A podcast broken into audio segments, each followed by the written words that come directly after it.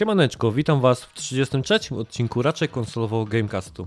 Dziś mamy naprawdę długi odcinek, 3 godziny rozmawialiśmy, ale no, dużo się działo, bo w pierwszej kolejności mamy trzy tytuły. Hatoful Boyfriend na Vita, Paper Please na Vita, to tytuły moje ogrywane w podróży, oraz Bartek z Hitmanem 2, który pojawił się w ofercie PlayStation Plus. W newsach pogadamy sobie o zamieszaniu z preorderami Horizon Forbidden West, Porozmawiamy sobie o nowym zakupie PlayStation Studios, a więc Studio Fire Sprite i oczywiście temat, można powiedzieć, odcinka, a więc PlayStation Showcase i wszystko, co się na nim pojawiło. A zakończymy dzisiejszy odcinek krótką rozmową na temat naszych planów zakupowych na czwarty kwartał 2021. Naprawdę gruby odcinek. Sorry, jeśli nie tego oczekiwaliście, ale no rozgadaliśmy się. Zapraszam.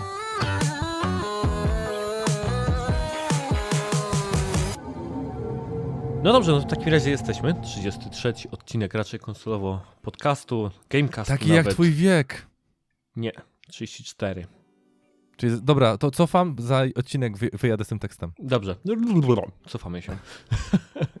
Natomiast dzisiaj tylko we dwóch, więc witam cię Bartku. Witam bardzo serdecznie wszystkich naszych słuchaczy, a w szczególności Jacka, któremu jest dedykowana pierwsza część naszego podcastu. Tak jest. W ogóle tak, tak na start, zanim zaczniemy już wchodzimy w mięso, to chciałem powiedzieć, że bardzo dziękuję w ogóle wszystkim, którzy się udzielali pod tym postem na Twitterze, bo tam nie dość, że się wywiązała dyskusja na temat skradzionych kart kredytowych i kupowania zdrapek za, za, za konta bankowe z Tajwanu, to jeszcze tam o Game Passie trochę i masa pytań w ogóle wleciała.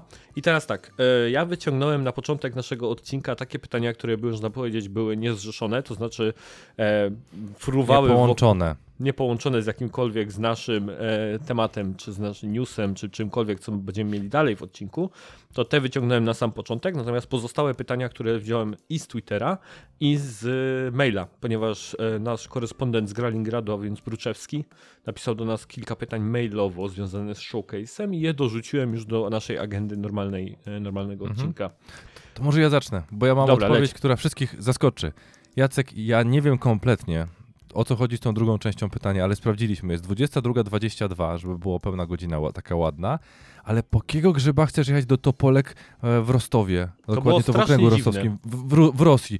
Sprawdziliśmy, to jest 25, km, 25 godzin jazdy, 1891 km tej jazdy. I po prostu nie ma takiej trasy, żebyś na te korki nie trafił. Jedziesz 25 godzin, pan, do tych Topolek, i zawsze te korki będą. Ja nic, niczego nie gwarantuję, a dokładnie jeszcze według Google to przejeżdżasz tak. Przez e, Tolki, po drugie prze, przejeżdżasz przez dwie granice Rosji oraz Ukrainy, więc mamy inne wymogi COVID-19 i jeszcze mamy inną strefę czasową, a dokładnie dwie inne strefy czasowe mijamy, więc Jacku, ja ci mogę powiedzieć, że nie ma takiej drogi, a przynajmniej myśmy nie znaleźli, a ty nam powiedz, po co do tych Topolek w Rosji chcesz jechać? Wydaje mi się, że są łatwiejsze sposoby na to, żeby się napić wódki po prostu, niż żeby jechać do Rosji. Tak mi się wydaje. No to znaczy pewnie monopolowy jest bliżej. No zdecydowanie, tak. W niektórych miastach zamknięte są 22. Wyobrażasz sobie to? Że nie no, można on, nic kupić. Ale jak on dojedzie po tych 25 godzinach jazdy, szczególnie, że będzie jechał bardzo blisko Krymu i z tego co widzę, to nawet może przez strefę wojny przejechać, no to wódka będzie jego najmniejszym problemem, który, jak, jak ją uzyskać. Raczej hmm. wszystkie pozostałe, czyli przeżycie. Chyba, że to jest taki survival. A byłem ostatnio w Szwecji i dowiedziałem się między innymi, że u nich w ogóle w sklepach nie ma alkoholu. Jest tylko jedna jakaś sieć, która e, ma zezwolenie na to, żeby sprzedawać alkohole e, w Szwecji i w ogóle ma też zakaz reklamowania się. Jedyną reklamą, jaką mieli w telewizji, to było zwolnij szkoda życia, coś takiego jak te nasze z Hołowczycem. To była jedyna rzecz, którą mogli reklamować się jakkolwiek. Natomiast mają mm. jakikolwiek zakaz reklamowania i tylko jest jedna ta firma. To strasznie Jakim dziwne, cudem ale... myśmy przeszli do Szwecji w podcaście o grach? To tego nie jeszcze wiem. nie wiemy. Nie wiem. Natomiast ty przeszedłeś do razu do trzeciego pytania, Jacka. Tak, bo było najprostsze do odpowiedzenia. Dobra, no to w takim razie ja lecę od e, góry, tak jak sobie dzisiaj powypisywałem. Mhm. I tak, w pierwszej kolejności Jacek chce się dowiedzieć. Z mniej ważnych rzeczy. Co sądzicie o Hawkeye'u na Disney+. Plus? Czy zapowiada się dla was klapa pokroju Czarnej Wdowy, czy może jednak coś fajnego? Nie wiem o czym on mówi, czy ty może wiesz? Jasne, że wiem o czym on mówi. W sensie e, nie wiem, czy Czarna Wdowa była taką klapą, jak Jacek twierdzi, bo to pewnie też zależy od gustu, a ja nie widziałem, więc ciężko mi się powiedzieć na temat Czarnej Wdowy. Natomiast Hawkeye była po prostu prezentacja taka w klimacie świątecznym na Disney Plusie, która ma się właśnie chyba też w okazji, z okazji świąt ukazać. I no, wygląda to bardziej raczej w klimacie no dobra, nazwijmy to, to jest kolejna disneyowska jakby produkcja, bo tak to się prezentuje. Widać takie karmelkowe, takie świąteczne, wiesz, Mhm. e, po, próbę przedstawienia właśnie Fokaja w takiej, bym powiedział, dość niespodziewanej kon- konwencji, szczególnie, że widzieliśmy go już kilku odsłonach, w tym między innymi, o ile się nie mylę, w odsłonie Ronina też, czyli takiej bardziej mrocznej, e, bardziej przerażającej w drugiej części Avengersów. Jak się na samym początku pojawił się, to mi się to kojarzyło właśnie z tą, z tą formą, Mhm. aczkolwiek mogę, mogę się mylić. Więc no troszeczkę wiesz, powiedzmy sobie szczerze, aktor jest naprawdę zabawny, jest utalentowany i danie mu możliwości popisania się to jest jedna rzecz, ale ja troszeczkę się boję, że po prostu Disney przy swoich całych tych cukierkowych ograniczeniach, które chcą wprowadzać i tym takim fakcie, że na D+, jeżeli chcą zrobić coś dla większej ilości, to muszą ciąć dobry content, no Mhm. raczej wyprodukują coś albo średniego, albo taki zabijacz czasu przez półtorej godziny jak Szybcy Wściekli 19. Okej, dobra. No ja nie mam Disney Plus, ponieważ nie go jeszcze w Polsce, a nie No, korzystam Ania z, ma. z ruskich VPN-ów, nie będę korzystał, więc na razie jeszcze sobie nie zobaczę. Natomiast dlatego pytam ciebie i cieszę się, że mam cię na odcinku, Bartku, bo moja znajomość Marvela zatrzymała się. Ja jeszcze nie widziałem End War ani Infinite War, więc e, ja jestem bardzo daleko w tyle. Przechodzimy dalej. Mhm. Najważniejsze. Czy jeżeli macie do wyboru grę za darmo albo jej rozszerzoną wersję za hajs, to którą byście wybrali opcję? To jest pytanie bardzo podchwytliwe. Może ja zacznę od tego, że ja czasami kupuję kilka wersji gier e, na różnych, że tak powiem, na PS4, na PS5, dlatego że po pierwsze chcę mieć wersję pudełkową e, na półce, bo na przykład komuś pożyczyłem, jak ostatnio go Tsushima, a po drugie zakupienie pudełkowej wersji odejmując cenę upgrade'u, to okazuje się, że tak de facto, wiesz, to nie jest taka duża suma pieniędzy, żeby jeszcze dodatkowo, wiesz, tak jakby docenić twórców czegoś, co zostało dobrze zrealizowane. I taki, to jest jakby obejście od tego wszystkiego. Jeżeli chodzi o, jeżeli dostanę bez, e, do wyboru grę za darmo, no w plusie, prawda? Mhm. Zdarzyło się dwa czy trzy razy taka sytuacja, że chciałem mieć na półce, bo Okej. pojawiła się naprawdę fenomenalna kolekcjonerka w znaczeniu Steelbox na przykład i to wtedy spoko. Albo nie wiedziałem od czego zacząć, więc e, zaczynałem po prostu od tej gry, tak nie wiedziałem, nie wiedziałem czy kupić czy nie, więc zaczynałem od tej gry i stwierdzałem, że ona tyle jest fenomenalna i tyle ciekawa, że wolę swoje dołożyć w aktualnej cenie dostępnej, żeby twórców gier, wiesz, wspomóc, bo ja, ja Mhm. jestem jednak przekonania e, takiego, że moje umiejętności kognitywne w zakresie ekonomii są na tyle dobre, że wiem, jakie są konsekwencje tego, żeby e, non-stop, wiesz, brać coś za darmo Mhm. i nie doceniać tych ludzi. I od 11 lat, teraz już jest 12 rok, mogę się przyznać, że e, jak w przypadku A, to ja mogę powiedzieć, że jestem, e, że byłem nał nałogowym torentoholikiem, tak? Czy jakoś to ładnie powiedzieć, ale od, odkąd pracuję w software, e, znaczy w future processing, Mhm. E, w ogóle nie sparałem się jakąkolwiek piracką grą. Wszystkie tytuły, które posiadam, są nabyte. Jest na, na szczęście ich duża kolekcja, dlatego że po prostu byłem po drugiej stronie mostu i wiem, ile to pracy zajmuje, ile to kosztuje, i moją formą po prostu doceniania ludzi, nawet za krapi tytuły, za które. e, War Dogs Legion. e, To, to też jest, wiesz, to jest, to, tytuł jest fatalny, ale praca została wykonana i ja się nie brzydzę tego, że go kupiłem. Po prostu wiem, że zapłaciłem za pracę, aczkolwiek wiem, że to nie, jest, nie, nie spełniło on moich oczekiwań. To ja tak miałem właściwie, bo konkretnie można powiedzieć w tym przykładzie, o którym mówił Jacek, to znaczy darmowa gra, którą potem w rozszerzonej wersji jakąś można kupić, to ja tak miałem z Apexem, e, który był w ogóle grą free to play, nie? A kupiłem tą taką wersję chyba life, Lifeline Edition, tak? Czy bo tam były, wyszły dwie takie pudełkowe, jedne z tym e, gościem, tym łowcą, teraz już nawet nie pamiętam e, nazw tych postaci, tak dawno grałem w Apexa. Ja kupiłem Lifeline, bo nią grałem też dużo. E, No i z tego powodu, o którym ty też mówisz, nie? Żeby po prostu e, jeszcze hajsem e, wspomóc deweloperów za naprawdę fajną robotę. Szczególnie zdarzyło te mniejsze się- studia, nie? Wiesz, no Respawn może nie jest jakiś tam mały, nie? Ale, ale i tak wydaje mi się, że hajs im się tam gdzieś tam należy. Czy, czy są mali, czy, czy duzi. E, wszyscy, wszyscy mają mordy do, do wykarmienia, nie? Tak w cudzysłowie mówiąc. Natomiast e, też mi się zdarzało spokojnie oczywiście, że gra, którą w plusie dostałem, e, tak mi się spodobała, że kupiłem sobie ją też na półkę, nie? Więc, bo była na przykład w jakiejś tam promce e, w, w Mediamarkt czy coś takiego, więc e, też się to spokojnie zdarzało. Więc tak, więc mając wybór, jeżeli gra mi się podoba, to kupuję grę Mhm. jeszcze raz i stawiam ją na półce, Jacku. E, kolejne pytanie. Znaczy, czekaj, ja dopowiem jedną rzecz, bo to, wiesz, Mhm. to świszczy E, Ja nie jestem żadnym przeciwnikiem Game Passów ani innych rzeczy w kontekście, jak ktoś nabywa i gra. Tak samo jak, to jak jakby miał pretensje do tego, żeby ktoś ma PS Plusa i gra w gry, Okej. które są dawane mu za darmo, nie? To, to jest, wiesz, Mhm. w tym kierunku. Troszeczkę to jest pewnie ukryte pod spodem, że to nie jest nic o że my będziemy, czy tam ja będę ganił tych ludzi. Oj, nie róbcie tak. Ja tylko mówię o konsekwencjach, że co może wyniknąć z tego, że taki model się utrzymuje i co możemy z tym zrobić, nie? Więc ja nikogo, wiesz, ani nie będę namawiał, ani nikomu nie będę mówił, że gry za darmo są lepsze, albo że każdy powinien płacić. Każdy powinien, że tak powiem, robić to zgodnie z własnym sumieniem, znając realia, jakie mamy, prawda, na tej samej zasadzie i każdy ma też prawo głosu za pomocą portfela, więc to są, wiesz, to my chyba do, w nieskończoność będziemy to ek- ekonomiczną konsekwencję naszego portfela, e, wiesz, powtarzać.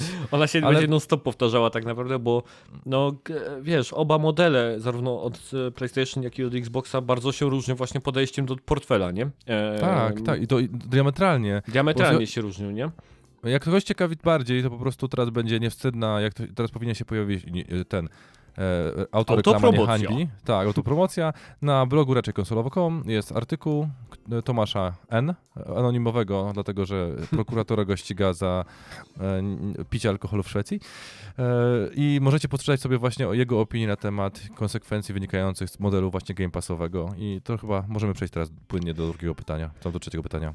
Tak, właśnie, znaczy to pytanie generalnie e, nie wiem, czy będziemy na nie odpowiadać, bo Jacek zadał bardzo długie pytanie związane właśnie z Game Passem. E, Mhm. Jaki jest wasz stosunek do narzekania na Game Pass po obu stronach konfliktu? Czy uważacie, że ludzie narzekający, że muszą czekać dłużej na grę, nim trafi do abonamentu, są niewdzięcznikami myślącymi, że te abonamenty to tylko dla nich? A może ci z drugiej strony mają rację, krytykując Game Pass za zbyt dużą ofertę, za niewielkie pieniądze, co przekłada się na to, że ludzie wolą wydać te 4 zł, ten... A czy okej, dobra. E, może do tego miejsca to ja właśnie nie wiem, czy chce mi się, znaczy, czy chce mi się, czy po prostu będę powtarzał wszystko, co napisałem w tym moim właśnie poście na blogu, bo tam już się wylałem na prawie tam 40 tysięcy chyba znaków na temat tego, co ja uważam Wyciągnij właśnie... kwintesencję z tego wszystkiego i powiedz to jednym zdaniem. Masz 10 słów. Uważam, że przyszłościowo myśląc, Game Pass nie jest korzystny dla branży. Zmieściłeś się w 8 albo 9, bo mogłem pomylić jakoś, jakieś słowo. Ale ja dopowiem swoje. Ogólnie rzecz biorąc, e, ludzie, którzy kupują abonamenty, muszą wiedzieć o jego specyfice e, działania i w jaki sposób te firmy nabywają. Dość sporo z tego wyszło właśnie przy wojnie e, Epika. W jaki sposób Mhm. oni kupują, ile oni na to wszystko wydają. I troszeczkę tak wściekanie się na to, że muszą na coś czekać w Game Passie, to jest jak ludzie z Epika wściekają się, że coś będzie darmową grą. To, to jest ta sama zasada. Mhm. E, tylko jest inaczej przeniesiona, jakby to powiedzieć, ciężar tego, kto płaci, w jaki sposób płaci, ile gracz płaci. I tu nie ma co, wiecie, ani się wkurzać w jednym, ani w drugą stronę. Po prostu takie są realia i trzeba je Pan zaakceptować. płaci, pani płaci. Tak, no, w, w sposób my jesteśmy też produktem. I w momencie, w którym e, tak de facto nie podoba wam się jedna rzecz, to nie jest kwestia taka, że jeżeli macie abonament, nie macie prawa kupić gry, jeżeli chcecie ją na premierę. Macie też prawo zagłosować portfelem, płacąc troszeczkę drożej, ale liczycie się z tym, że dostajecie to w odpowiednim momencie. Nie wszystkie gry będą w abonamencie dostępne, niektóre gry w ogóle nie będą w abonamencie dostępne, więc tak de facto to jest jak mniej więcej jak ty byś się wkurzał, albo ja bym się wkurzał, żeby oglądać piłkę nożną potrzebujemy Eleven Sports, żeby Mhm. oglądać e, Ligę Niemiecką na przykład inny kanał, żeby Tak. siatkówkę Polsat Sport i dlaczego to nie ma w jednym miejscu, bo takie są realia, że każda z tych stacji potrzebuje mieć własne kanały nadawcze, a w wyniku tego na przykład ze sportem związany, każdy z nich, żeby przyciągnąć ludzi, potrzebuje O, inny tak. sport, żeby w, jakby wszyscy mieli to samo, to byśmy brali coś, nie wiem, funkcjonalnie w tym momencie, one byłyby identyczne, to podejmowalibyśmy, nie wiem, bo mi się bardziej podoba kolor zielony albo żółty, bo nam się wyczerpały tak de facto, jeżeli nawet ceny byłyby identyczne. Więc tak samo jest tutaj. Ter, podejście odpowiednich firm do abonamentów oraz do sprzedaży pudełkowej będzie miało odpowiednie konotacje. Tak samo jak konotacją na przykład tego, że firmy typu MediaMarkt, Media Expert kupują pudełka, jest to, że te pudełka gry będą tanieć, bo oni nie mają takiej możliwości jak w przypadku gier cyfrowych. Oni się muszą ich w pewnym momencie pozbyć, bo to jest towar, który nie generuje im obrotu.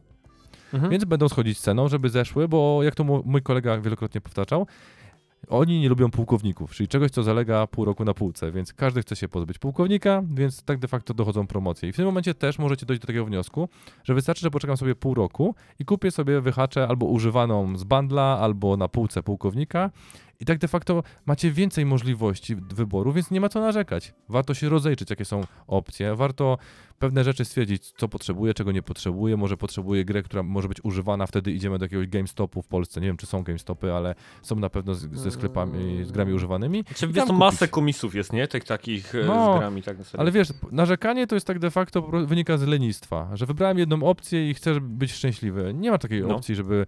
No, moja żona o tym wie, że skoro wybrała taką opcję jak ja, to nie zawsze będzie szczęśliwa, bo ja nie jestem ide- idealnie doskonały.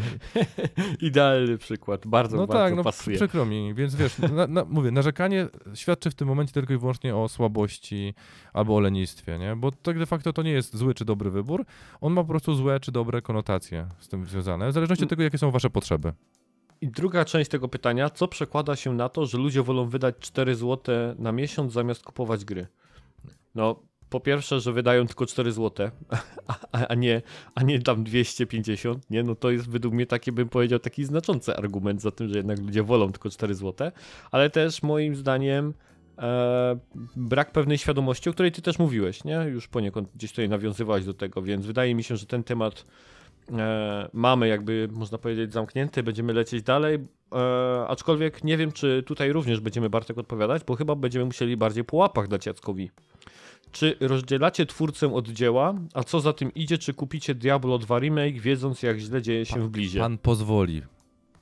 Drogi Jacku, z całego serca chciałem Ci powiedzieć, że podróże w czasie, a dokładnie podróże w przeszłość istnieją. Wystarczy otworzyć po, nasz poprzedni podcast numer 32, w którym odpowiedź na to pytanie już padła. I przechodzimy tym samym już do gier, które ogrywaliśmy. I pierwszym takim tytułem jest Hatoful Boyfriend. I ja się może wytłumaczę od razu. E, dlaczego ten tytuł w ogóle pojawił się na mojej liście? Otóż, jak już wspominałem, byłem ostatnio w Szwecji, więc pomyślałem sobie, że skoro e, zapowiadał mi się jakiś. E, tak, Abbę śpiewaliśmy. E, zapowia- zapowiadał mi się e, lot samolotem, potem trochę jazda autokarem, etc. To przydałoby się coś na Witę wrzucić, takiego, co zajmie mi dokładnie tyle czasu, ile te podróże trwają, czyli godzina tu, godzina tam i tak dalej. I jeden z takich tytułów właśnie. E, aha, i otworzyłem sobie grę naszych e, darmówek z plusa, które dostawaliśmy przez lata. E, I tutaj e, od razu Bartek ciekawe spostrzeżenie, które ostatnio jakby mnie natknęło.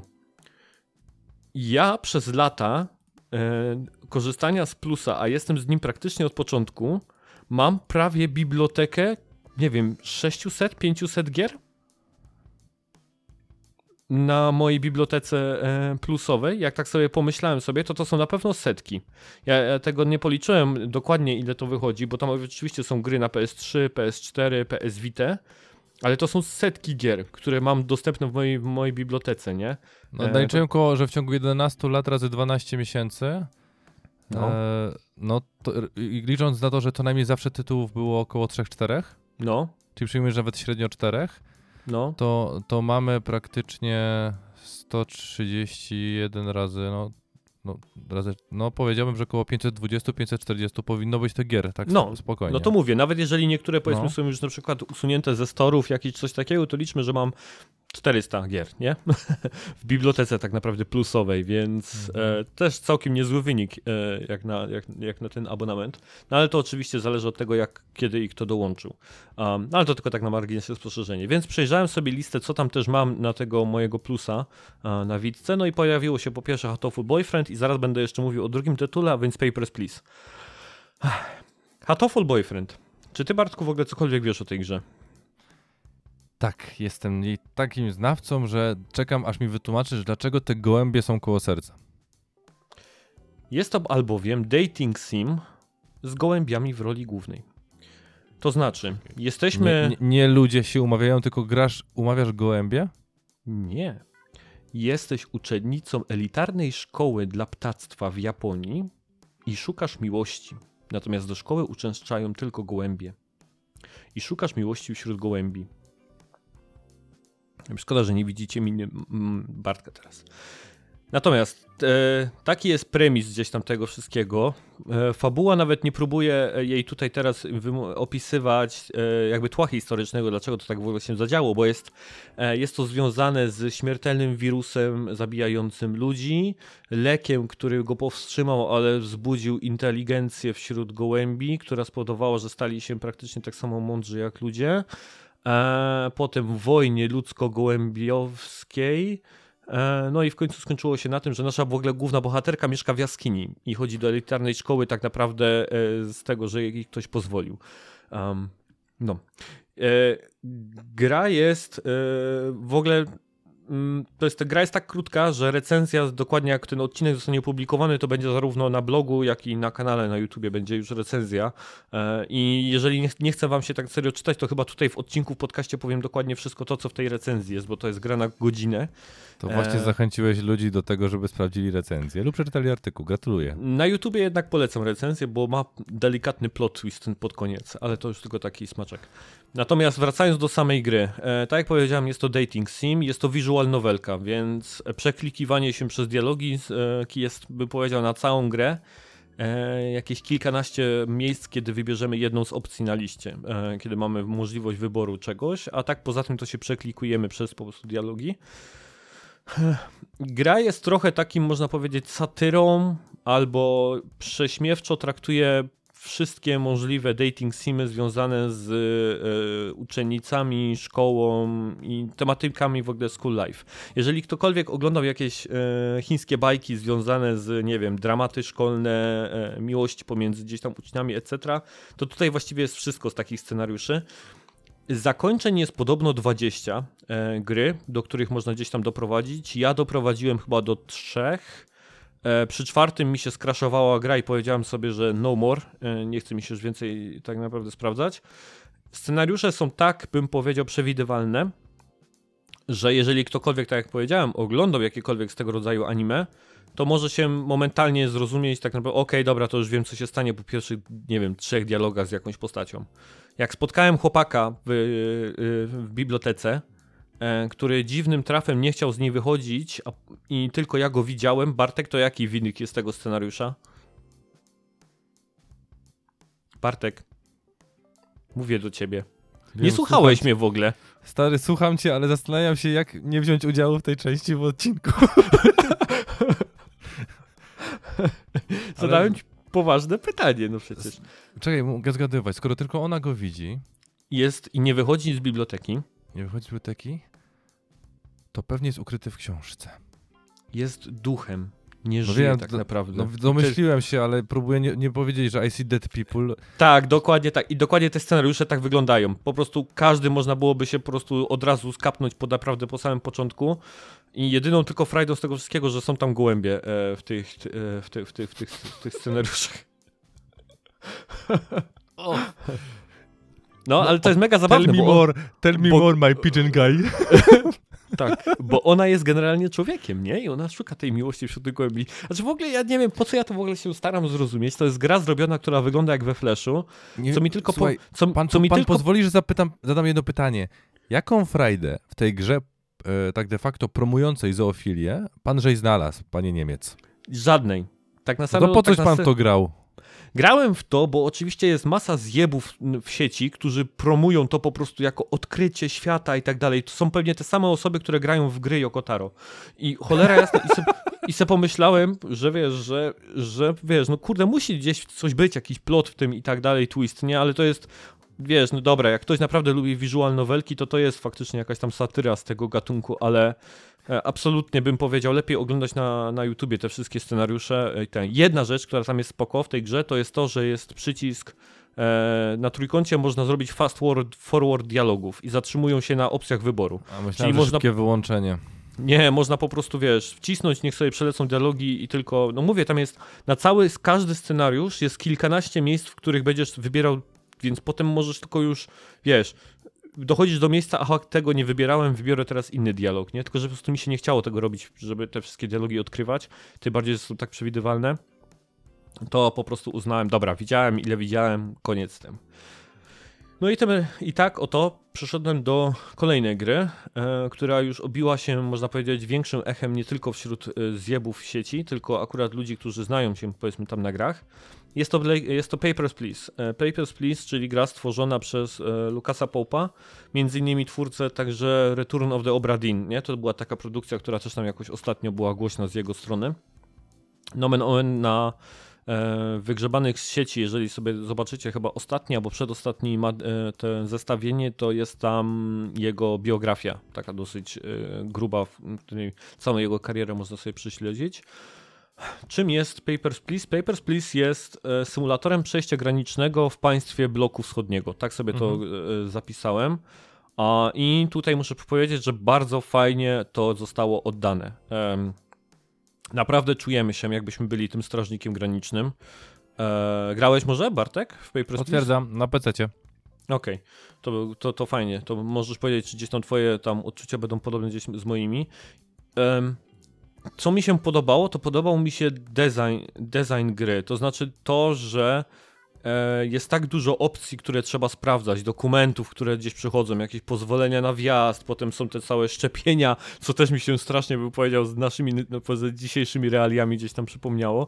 Potem też potem są jakieś pandemie, szczepienia trzeba sprawdzać, potem pozwolenia na pracę, e, wizy jakieś dyplomackie, oczywiście są paszporty, dowody, a potem mamy listy gończe, którymi gdzieś tam trzeba też sprawdzać e, jak to wszystko gdzieś tam z sobą współgra, jak to wszystko się układa w taką właśnie typową symulację.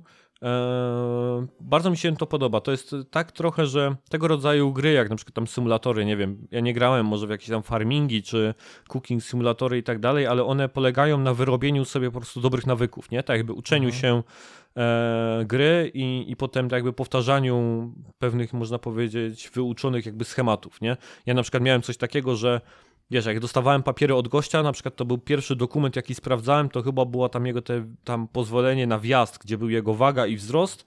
To były pierwsze rzeczy, jakie sprawdzałem, bo widziałem, że jak na przykład waga się nie zgadzała między to, tego, co mi waga pokazywała e, faktyczna, a, a tym, co miał w dokumentach, to od razu rzucałem go na powiedzmy gdzieś tam na rentgen albo tam na prześwietlenie generalnie rozbierane zdjęcia. A w międzyczasie sobie sprawdzałem resztę dokumentów, kiedy mu tam robili fotki, zanim tam wróciło do mnie e, z informacją, z tymi zdjęciami, że mogłem sobie gościa pooglądać, czy jakieś kontrabandy nie, nie przemyca. Więc to na pewno było spoko. E, jest też masa przeszkadzajek e, w scenariuszach. Są terroryści, są jakieś, e, bym powiedział, tajne organizacje. E, przychodzi, nie wiem, piłkarz, który mówi, że wygrał mecz, da mi proporczyk na ścianę, jeżeli go przepuszczę, bo on zgubił dowód podczas imprezy po meczu. E, a jak powiesiłem ten proporczyk na ścianie, to w ogóle potem mój kierownik przychodził i mnie opierdalał tak naprawdę, że mam ten proporczyk powiesiony na, ścianie na przykład, nie? Że tam jest miejsce tylko na, na ordery, a, a nie na proporczyki. Więc bardzo dużo rzeczy tam wpływa na siebie i designowo muszę powiedzieć, że jestem pod wrażeniem, jak to gdzieś tam wszystko zostało e, zbudowane. No ale jaki jest nasz cel e, tej gry? Na, celem naszej gry jest tak naprawdę przeżycie 30 dni, jeśli się nie mylę, pełnego miesiąca e, pracy, e, gdzie za każdą osobę, którą tak jakby prześwietlimy, czy ją wpuścimy do kraju, czy nie, dostajemy kasę, za każde błędy, znaczy za trzeci błąd i każdy następny jest tam kasa odejmowana. Możemy brać łapówki, możemy dostać karę za branie łapówki, możemy brać kasę za przetrzymanie na przykład dokumentów kogoś. No różnie bym powiedział jest tych scenariuszy. Czego sobie wyobrażycie, jak wygląda życie strażnika granicznego, to praktycznie tam się dzieje e, w, te, w tej grze, więc e, aż tutaj szkoda bym powiedział czasu, żeby wszystko wymieniać aż tak wnikliwie. Natomiast hint jest tego taki, że razem z nami państwo przerzuciło pod e, przejście graniczne całą naszą rodzinę. To znaczy tam żonę, dziecko, chyba teściową i kogoś tam jeszcze. E, kilka osób e, z naszej rodziny. No i po każdym dniu pracy dostajemy taki wykaz, że zarobiliście towarzyszu tyle, tyle kar otrzymaliście, czynsz w mieszkaniu kosztuje tyle, ogrzewanie tyle, jedzenie tyle, leki na przykład dla chorego syna tyle, nie? I zawsze macie tej kasy za mało, nie? To jest takie, znaczy no zawsze, no jeżeli powiedzmy gdzieś tam popełniacie jakieś błędy albo nie jesteście wystarczająco szybcy, to, to potem zawsze gdzieś tam tej kosy brakuje, komuś jest zimno, ktoś głoduje, komuś tam, nie wiem, gorączka skacze Scenariuszy zakończenie jest chyba około też 20 paru albo 20. E, no i tak jak mówię, skoro już są takie warunki, no to możecie się też sobie wyobrazić, że są mm, zakończenia w stylu macie tyle długów, że państwo zamyka was w więzieniu, wysyła waszą rodzinę na Sybir albo ktoś z waszej rodziny umiera, albo z tych lepszych zakończeń. Na przykład ja mogę zdradzić jedno zakończenie, którym ja tak naprawdę skończyłem moją zabawę z Papers, Please. To było to, że udało mi się przemycić tak jakby, nie wiem, mm, zrew... Y, jak to się mówi? Rekwirować, tak? Jest takie słowo? No zabrać komuś, tak? Tak, zabrać komuś, zrekwirować po prostu e, paszport to tak naprawdę miał zupełnie e, fajne papiery. Nic nie było tak naprawdę, żebym nie przepuścił go do kraju, a jednak zabrałem mu paszport, schowałem go do, do szuflady i wyrzuciłem go gdzieś tam z przejścia granicznego. I ponieważ miałem, i zrobiłem tak dwa razy, miałem dwa paszporty, więc mogłem jednego członka rodziny po prostu zabrać z sobą i uciec do innego państwa. A, więc to był taki jeden ze scenariuszy, więc wziąłem syna po prostu i, i, i uciekliśmy. E, i do, do, do, le, do, lepszego, do lepszego świata, więc zakończeń jest dużo, też y, bardzo tam zależy od wyborów, które e, bierzemy pod uwagę. No i właściwie tyle. I co, i, o, to jest taka rzecz, którą jakby zostawię też pytanie do ciebie, Bartek, jak ty się czujesz? Bo dla mnie ta gra była nawet aż zbyt realna.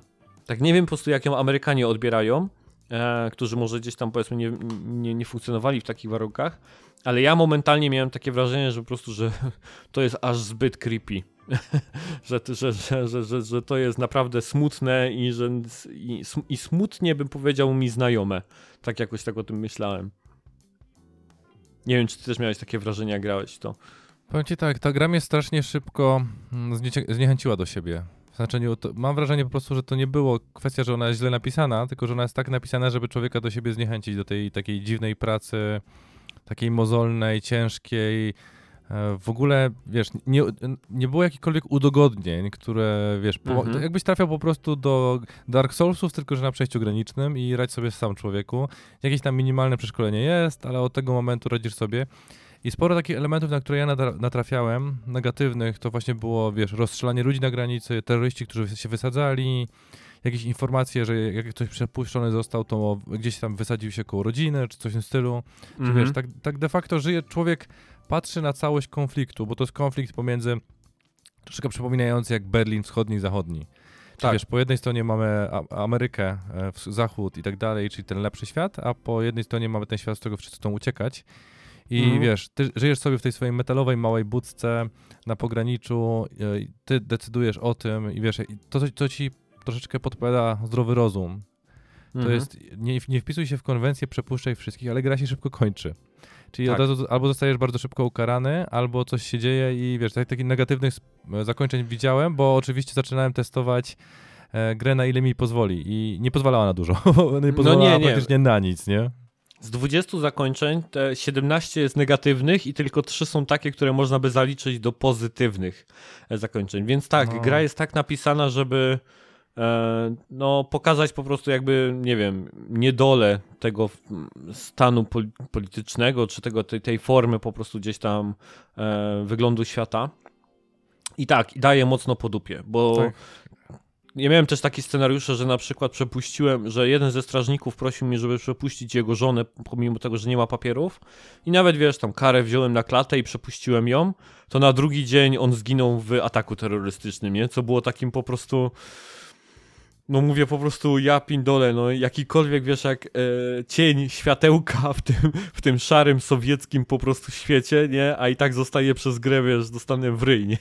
no ale wiesz, prostu. powiem ci tak, to ma jedną podstawową funkcję. Po pierwsze, troszeczkę pokazuje, to jest trzecia gra, którą, która jest w moim posiadaniu, dwa tytuły zapomniałem, przepraszam. Mhm która właśnie pokazuje świat związany z reżimem, e, z tą taką Iron Curtain po tej prawej stronie, mhm. czyli po tej zachodniej stronie które tak de facto istnieje w świadomości amerykańskiej, może z filmów, które traktują tak, wiesz, mm, fikcyjnie. Mhm. Dla nas to jest surrealizm, znaczy to jest realizm, dla nich to jest surrealizm.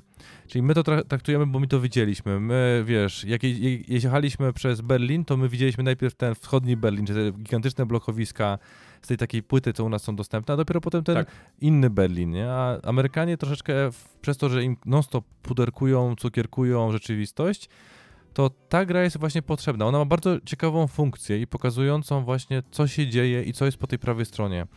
Bo Tak. o, ten facet, ten, który siedzi w tej budce, on ma jedną podstawową funkcję, żeby ci ludzie, którzy są w Ameryce, nie musieli myśleć o tym, wiesz, o tym e, lewym świecie, co się dzieje, bo to jest Mhm. nierealistyczne. I to, to pokazuje cała ta geopolityka oraz świadomość, nawet inform- zapytanie Amerykanów w większości po prostu, jakiekolwiek informacje historyczne, no to to jest, znają z Titanica, znają z Pearl Harbor, czyli z takich filmów, które nie do końca są e, w 100% realne, bo wiesz, Pearl Harbor jest realny, ale Ben Affleck to nie do końca, nie? W sensie go tam nie było, nie? I Nie. no wiesz, to, to, to nadal mamy do czynienia z indykiem. Nadal mamy do czynienia z indykiem o nie dość dużym zasięgu. Nie wiem, jaka była jego sprzedaż, ale właśnie Znaczy, był dosyć, bym powiedział, ja bym go zaliczał jak raczej do hitu takiego sprzedażowego, bo pamiętam, że po nim Pope tak naprawdę miał wystarczająco kasy, e, żeby robić gry już do końca życia, pamiętam. E, I on, o właśnie, w tym dokumencie, o którym mówiłem, Mhm. na wygrzebanym z sieci, który wrzuciłem, tam było nawet to, że on gigantyczną sobie e, e, rzeszę fanów tak naprawdę zyskał. Ludzie cosplayowali e, w ogóle tych strażników granicznych, nie? Ludzi, którzy tam przychodzą do tych budek i tak dalej, więc naprawdę spore community się zebrało wokół tej gry. Ten kraj się chyba nazywa Atroczka, nie? Czy Astroczka, czy jakoś tak, nie? W ogóle ciekawostka właśnie z tego dokumentu również, że wszyscy ludzie, którzy w tej grze występują z imienia i nazwiska, to on prosił community swoje i ten, żeby podsyłali mu po prostu tam imiona i nazwiska e, do, do gry, do ten i to masa tych ludzi jest naprawdę gdzieś tam z tego wzięta. E, jest pomieszanie, są nazwiska, bym powiedział, bardziej słowiańskie, skandynawskie, brzmiące i tak pół dalej. miliona kopii. No, to 500 sztuk naprawdę na taką grę wydaje tak, mi się a 500 tysięcy. Trzy lata później, czyli w chwili obecnej, bo to mówimy o wtedy, nie? To w chwili obecnej Mhm. podobno jest 1,8 na wszystkich platformach w tak zwanym cross-sellu. Miliona, tak? 1,8 miliona kopii łącznie. W 2016 Mm. roku zostało zanotowane. Nie ma więcej informacji na Wikipedii. No to 1,8 miliona to jest rewelacyjna sprzedaż. Jak na grę wydaną w 2013 roku, która nie No. była jakimś gigantycznym nakładem Według realizowana. mnie gigantyczne. To są, wiesz, No. e, duże gry AA się chwalą przy dwóch milionach gigantycznym sukcesem, a co dopiero bym powiedział, taka produkcja. Nie no, wiesz, to wniosek jest taki, że jak ktoś ma możliwość, to, to nie jest gra, która się starzeje, bo w niej grafika nie jest, wiecie, postępowa w kontekście takim, że musicie ray tracing odpalać i musicie się cieszyć tymi renderowanymi. Nie, tu, tu ma być brud, syf, smutek i takie realistyczne bardzo przedstawienie świata, więc w chwili obecnej po prostu możecie poczuć klimat, którego byście nie chcieli poczuć na własnej skórze, jeżeli chodzi o realia europejskie. A takie rzeczy, taka Tak. była, rzeczywistość była smutna niestety przed 80. Ar, Arstroczka, czy jakoś takoś. Astro, a, Arstroczka albo Astroczka, jakoś tak się No, ten kraj fikcyjny nazywał. Ale też lata 80., czyli jeszcze Iron Curtain pełną parą. Tak, e, i właśnie jeśli chodzi o tę grafikę, bo ona jest taka mocno spikselowana, to muszę powiedzieć, że ona trochę przeszkadza czasem, e, bo te czcionki również są takie mocno pikselowate i powiem tak, Wątek. jeśli byłem na przykład, siedziałem w hotelu, e, czy gdzieś tam i grałem, to nie było aż takiego problemu, ale jeżeli gra się w drodze, to, to czasem trudno przeczytać, co tam jest wypisane, albo na przykład, czy ten 66 kg w dowodzie to na wadze pokazuje 66 czy 68, to, a, a wszystko czas zabiera, nie? Bo to jest gigantyczny stres, nie? Bo im więcej ludzi obrobicie w ciągu dnia, tym może wasza rodzina nie będzie głodować tego dnia, e, więc e, wszystko tak naprawdę gdzieś tam powoduje, powo- powoduje stres w tej grze, no ale takie były realia. E, wszyscy gdzieś tam o nich słyszeliśmy, czy nawet widzieliśmy, więc ogólnie muszę powiedzieć, że jeżeli macie okazję, to polecam, e, że, żeby zagrać, e, bo jest na pewno ciekawy bardzo tytuł, skonstruowany jest ciekawie i porusza, bym też można powiedzieć, ciekawy temat, który jest smutny i tragiczny, ale dobrze, żeby nie został zapomniany, żeby z niego wyciągać wnioski. O, może tak bym jakoś to powiedział i nazwał, nie? E, No i dobra, i to by było tyle z takich gier, które ja ogrywałem. Dwa małe tytuły, no bo podróżowałem ostatnio i trochę mało tego czasu było nagranie, a Deathloop dopiero jest w drodze.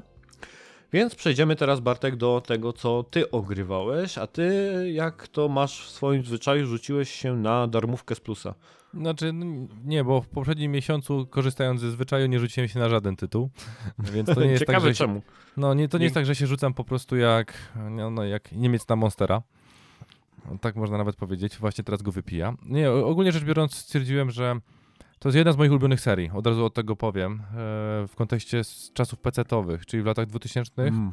ogrywałem wszystkie chyba możliwe tytuły, jakie były dostępne, a w 2011 czy 2012 roku wyszedł Hitman. E, teraz nazwa chyba, o ile się nie mylę, Absolution, chyba takoś jakoś. A, ten, który był Uncharted y, w, Hitmanem y, Tak, takim... Kompletnie nie Hitmanowaty Hitman. Mhm. Bo ogólnie rzecz biorąc, dwa takie tytuły, które mi się strasznie podobały w latach 2000 to było Hitman i Splinter Cell. Do Mhm. pewnego momentu, które darzyłem właśnie taką nostalgią, dlatego że to były skradanki. I to jest coś, czego ja oczekiwałem po tym. I właśnie ten Absolution, z tego co pamiętam, to już była huzia na juzia i po prostu Rambo, nie? Tam się po prostu dało napierniczać. Tak, tymi- to była gra akcji, nie? Taka w No nie, to, to w ogóle nie był prostu. 47, w sensie, wiesz, to Mhm. zupełnie inaczej zapamiętałem.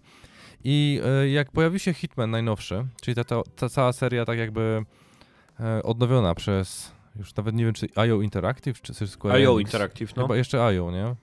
Znaczy tak, E- oni jedynkę jeszcze robili pod Square Enix jako wydawcą, a Mhm. chyba dwójkę i trójkę już jako samodzielnie, nie? No i tam W ogóle zamieszane jeszcze ten, nie, WB. Tam się wpierniczyło w to ten cały IPIC, więc tam było ciekawa rzecz. Ale istotne jest to, że strasznie mi się spodobało to, że jest zastosowane takie podejście misyjne. Czyli, że masz jakby osobne misje, w jakimś stopniu powiązane narracją, bo oczywiście w to się wszystko wplata, które możesz wielokrotnie powtarzać.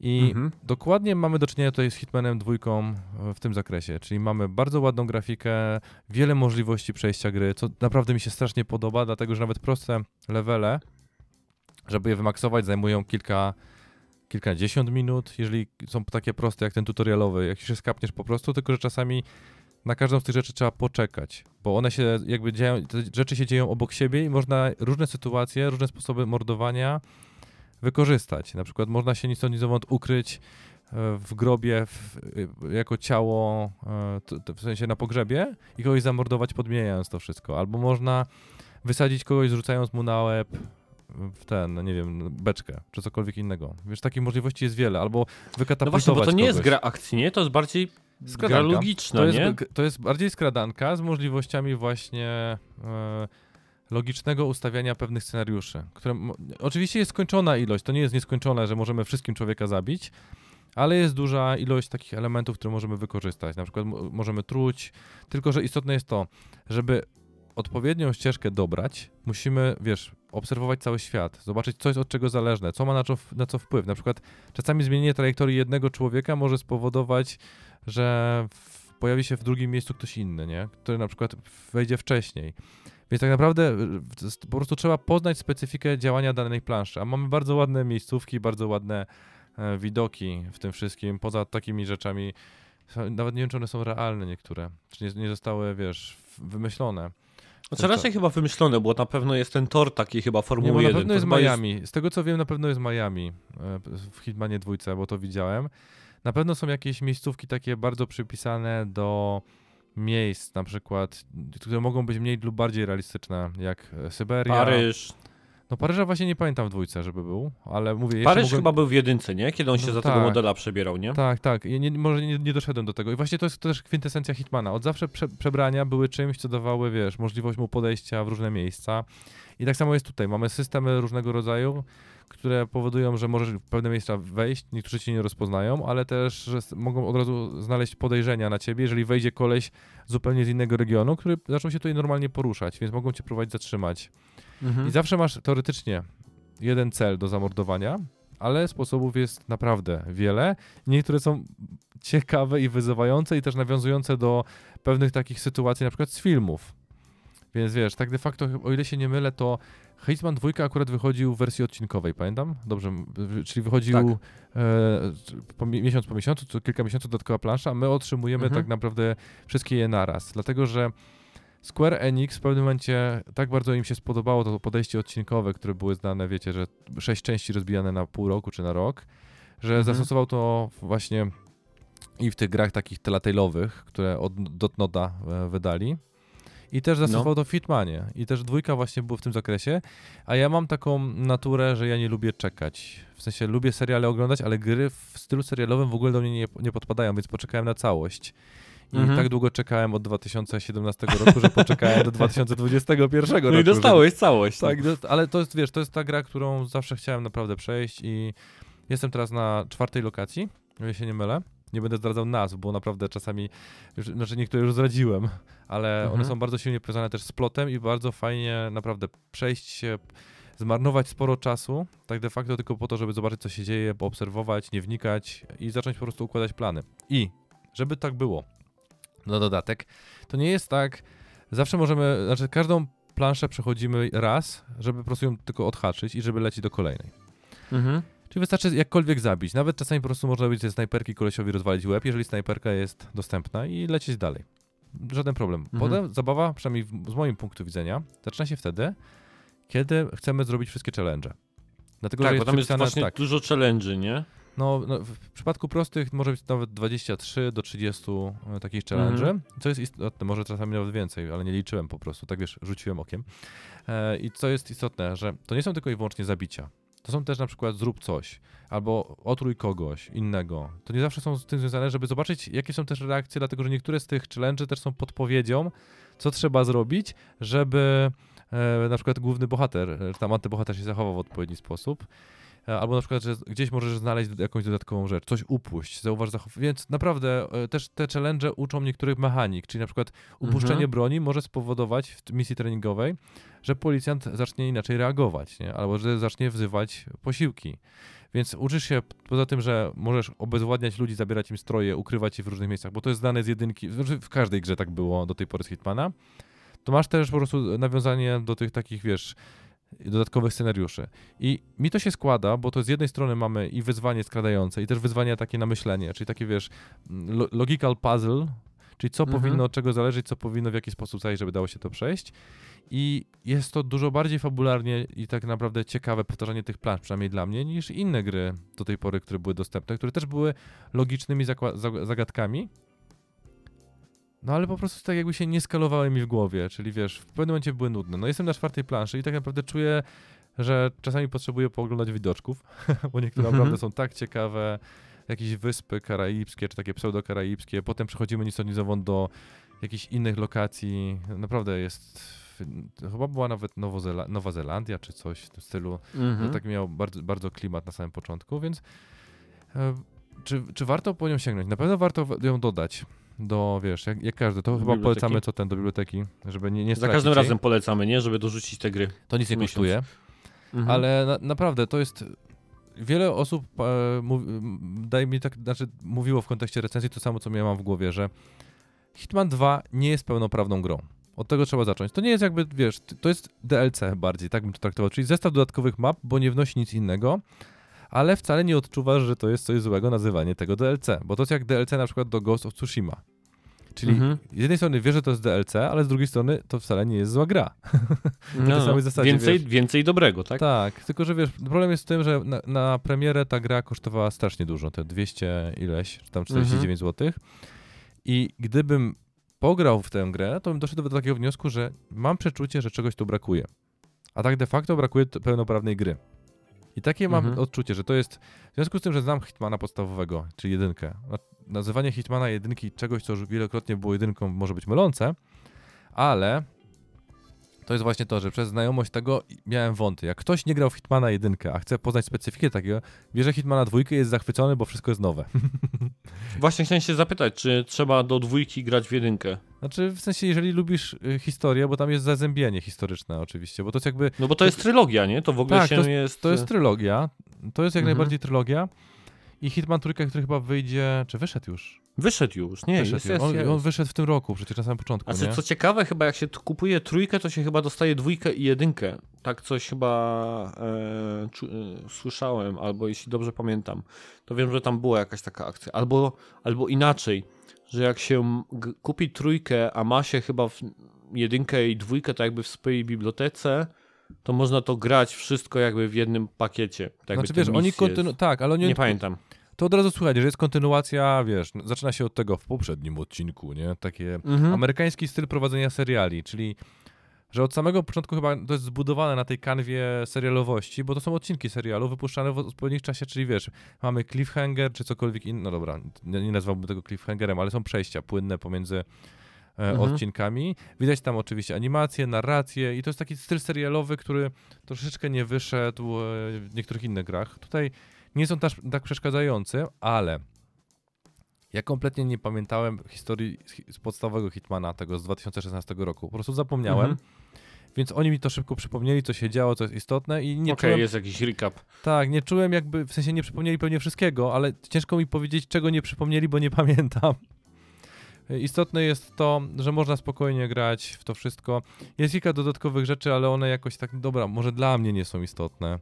E, wiesz, że coś dodatkowego dorzucają. Ważne, że naprawdę się to, to przyjemnie gra. I nie jest to tak męczące czasami jak Metal Gear Solid 5. E, jeżeli chodzi Mhm. o elementy skradane, które niektóre misje były po prostu przesadzone do irracjonalności. Tutaj to jest naprawdę nawet na szybkie posiedzenie w toalecie twoje można pograć na wicie. Porywanie czołgów e, futonem ci się nie Je- podobało? Dla mnie Nie, ja mówię, że mega. wiesz, to Nie, no ale dobra, Futonem rozumiem, można rozumiem, wysłać wszystko i nie przesadzajmy od pewnego Tak. momentu. Nie, po Rozumiem, prostu, rozumiem o, o co ci chodzi. Warto, warto zobaczyć naprawdę, bo e, jest to kawał dobrej gry. Od tego trzeba zacząć. Dla Mhm. ludzi, którzy właśnie lubią takie e, elementy, właśnie połączenie skradanek z jakimiś tam zabójstwami i planowaniem tego wszystkiego. Dlatego, że to nie jest non-stop na to samo kopyto. I to trzeba podkreślić, że powtarzalność tych misji, w tych misjach tego samego sposobu mordowania mi się jeszcze nie zdarzyło. No właśnie to jest chyba takim bardziej rajcownym właśnie elementem, dlaczego ona się nie nudzi, albo dlaczego ta, ta, ta odcinkowość jakby generalnie tutaj jakby działa, bo przez to, że tak naprawdę gracz jest trybikiem, który jakby, wiesz, stara się jakby wejść w działający system, bo te całe scenariusze, one się dzieją gdzieś obok, nie? W jakichś tam pętlach i tak dalej. No i gracz może, wiesz, pół godziny sobie obserwować, jak to wszystko wygląda, jak działa i potem nagle w ciągu minuty, wiesz, egzekucję swojego planu zrobić, nie? Po prostu na przykład, nie? Albo Bo tam- wiesz, to jest jak z tym. Są takie myki po prostu, jak w przypadku Far Cry'ów. Czyli w Far Cry'ów istnieje sposób przejścia każdej gry, nie robiąc nic, albo bardzo szybko, tak że nie musisz w ogóle grać w grę, nie? Chodzi o to, żeby napuścić zwierzęta na przykład na na nie, nie, nie, nie, po prostu każdy, każdy, no to też tak jest, ale zawsze jest jakiś szybki sposób, który możesz zrobić to bardzo ekspresowo e, i nawet cz- czasami, wiesz, używając alarmów, e, wzniecając Mhm. alarmy, ale te też są takie bardziej sophisticated, który po prostu wymaga od ciebie planowania, obserwacji, nie czytania recenzji, żeby sobie tego nie popsuć, bo no wiesz, co ja będę mówił? Właśnie odkrycie samemu rozwiązań naprawdę daje tutaj mega satysfakcję. Mhm. A powiedz mi, jak to jest z tymi, bo ja pamiętam, że było coś takiego w Hitmanie, co się nazywało Elusive Targets, nie? I to było chyba tak, że miałeś po prostu jakby jedną próbę na zabicie kogoś, jakiegoś tam celu i to się chyba zmieniało tam raz w tygodniu. Że generalnie jak ci się nie udało, to ci przepadało to. E, Czy, czy takie coś dalej jest? Czy może ty to sprawdziłeś, czy w ogóle nie, nie grzebałeś jeszcze w tym? Szczerze wiem, że to jest, ale w ogóle się tym jeszcze nie bawiłem, wiesz? Bo wiesz, bo ja pamiętam, że to było, wiesz, bo ja sobie myślę, że to pewnie było jakoś związane z, z tą częścią online tej gry, nie? No bo jeżeli to się zmieniało co tydzień, były challenge tam sieciowe, no to pewnie wiesz, jak wyłączą serwery albo przestaną, wiesz, jakby ten cykl e, zmieniać, to to się nagle straci, nie? I się zastanawiam, czy to w ogóle jeszcze jest dostępne, nawet dzisiaj, jeżeli ktoś do tej gry wskoczy po latach od jej tak naprawdę wydania, nie? Te elusive targety. Bo od wielu osób słyszałem, że to jest bardzo ciekawe. Znaczy od razu Że skrócę, bo sprawdziłem to. E, to jest związane silnie z online'em. To jest ta, wiesz, No. część, której ja do tej pory za bardzo nie bawiłem się, Mhm. ale istotne jest to, że Elusive, jak patrzę na stronę, po prostu wszedłem, żeby nawet nie was nie okłamywać, one były aktywne od do. I to są la- daty 2018-2019 w Hitmanie dwójce. No, A w przypadku Okej. Hitmana t- t- trójki, to w chwili obecnej aktywny jest kontrakt numer 7. Okej, dobra, to czyli w trójce teraz są te, te, te target, Tak, no targety. pewnie, chodzi pewnie o to, że e, jak tak patrzę, Hitman 2, nie, chyba dalej e, re- wprowadzili rek- rekreację, czyli też niektóre były, ale tylko w okresie promocyjnym. Nie, też Mhm. co, co miesiąc też jest w Hitmanie dwójce uruchamiany, więc to też jest element legacy Elusive Targets, które e, Też roto, ro, jest rotacja, no, tak? ale Po jest, jest ograniczone, bo skończyły się w czerwcu. June 2020, 30. To jest ostatni Elusive Target, który był aktywny. I to były, wiesz, targety, które miały wysoką stawkę, czyli dostawałeś za nie fajne rzeczy, na przykład e, ubranka. Tak, tak. To jest zawsze na propsie. Skiny, no. No to, to jest pewnie taka ich podejście do sezonowości, nie? Do tych wszystkich Tak, i też zachęcenie ludzi do kupna gry e, dosyć wcześnie, tak? Bo właśnie. No tak, bo widać, już- że tak, ale to wiesz, i tak patrzę na Hitmana jedynkę i dwójkę, to po premierze mm, trójki też wznowili tamte. Więc to nie jest tak, że one nigdy nie wróciły, tylko że po prostu one zawsze są ograniczony czas, mają tydzień czy dwa, jak tak patrzę. Na, no, no, No. około dwóch tygodni będzie. Tam Tak, bo właśnie tak jak powiedziałem, no ja słyszałem wiele dobrego o tym, że kiedy ma się tak naprawdę jedną próbę w ciągu tygodnia, żeby ściągnąć jakiś cel, żeby zdobyć nagrodę, to to dodatkowo dodaje jeszcze smaczku do tego wszystkiego, nie? Że Mhm. to naprawdę trzeba się wtedy skupić i tak dalej, więc e, zastanawiałem się, czy to jeszcze tam Nie, no, funkcjonuje. nie widziałem tego, szczerze ale może, może sprawdzić e, i, i- ten. No tak, ale nie, pojawi, nie, nie, mówię ci, nie widziałem w ogóle jakich elementów online'owych na razie. Wiem, że Mhm. są, ale tego takich tygodniowych czy coś jeszcze nie widziałem, więc po prostu odpowiedź jest pewnie albo nie dotarłem w odpowiednie miejsce, albo nie są aktywne, ale ja dla Hitmana w ogóle nie, nie rozważałem, żeby grać online'owo. Po prostu nie interesuje mnie to, ja chcę się zmierzyć sam ze Ale- sobą. W sumie skoro dali go do plusa, to mogliby odpalić, nie? Na przykład jak tam y, cyklicznie to odpalają tą rotację tych targetów. Skoro jest w plusie, to na pewno dużo osób skoczyło do gry, więc wydaje mi Tak, się, że to jest dobry dajmy moment. im więcej darmowego kontentu. Więcej za darmo. Tak. No dobrze, okej, no to w takim razie mamy e, pierwszą część odcinka za nami. W drugiej e, części mamy sporo tematów, kilka newsów i, i jeden większy temat, więc e, robimy cięcie, przerwę i słyszymy się za chwilkę.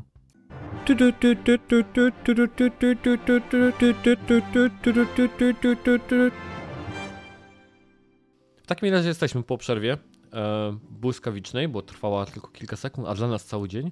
I w ciągu tych kilku sekund zdążyłem wbić trofeum jedno.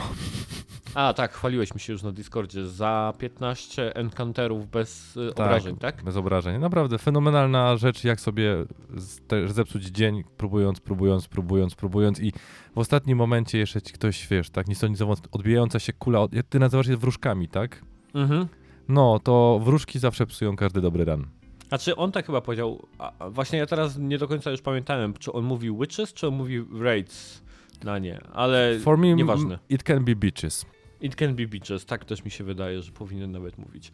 Um, dobra, e, w drugiej części odcinka zajmiemy się w pierwszej kolejności newsami. E, Mhm. Wybrałem do odcinka dwa takie pomniejsze newsy oraz PlayStation Showcase oczywiście, to też w ramach newsów sobie prze, prze, przedyskutujemy, bo pierwszy chyba od roku tak duży showcase, na którym pokazano naprawdę wiele, więc jak moglibyśmy w ogóle ominąć go, skoro już nie oglądaliśmy go na No, żywo. skoro go już ominęliśmy.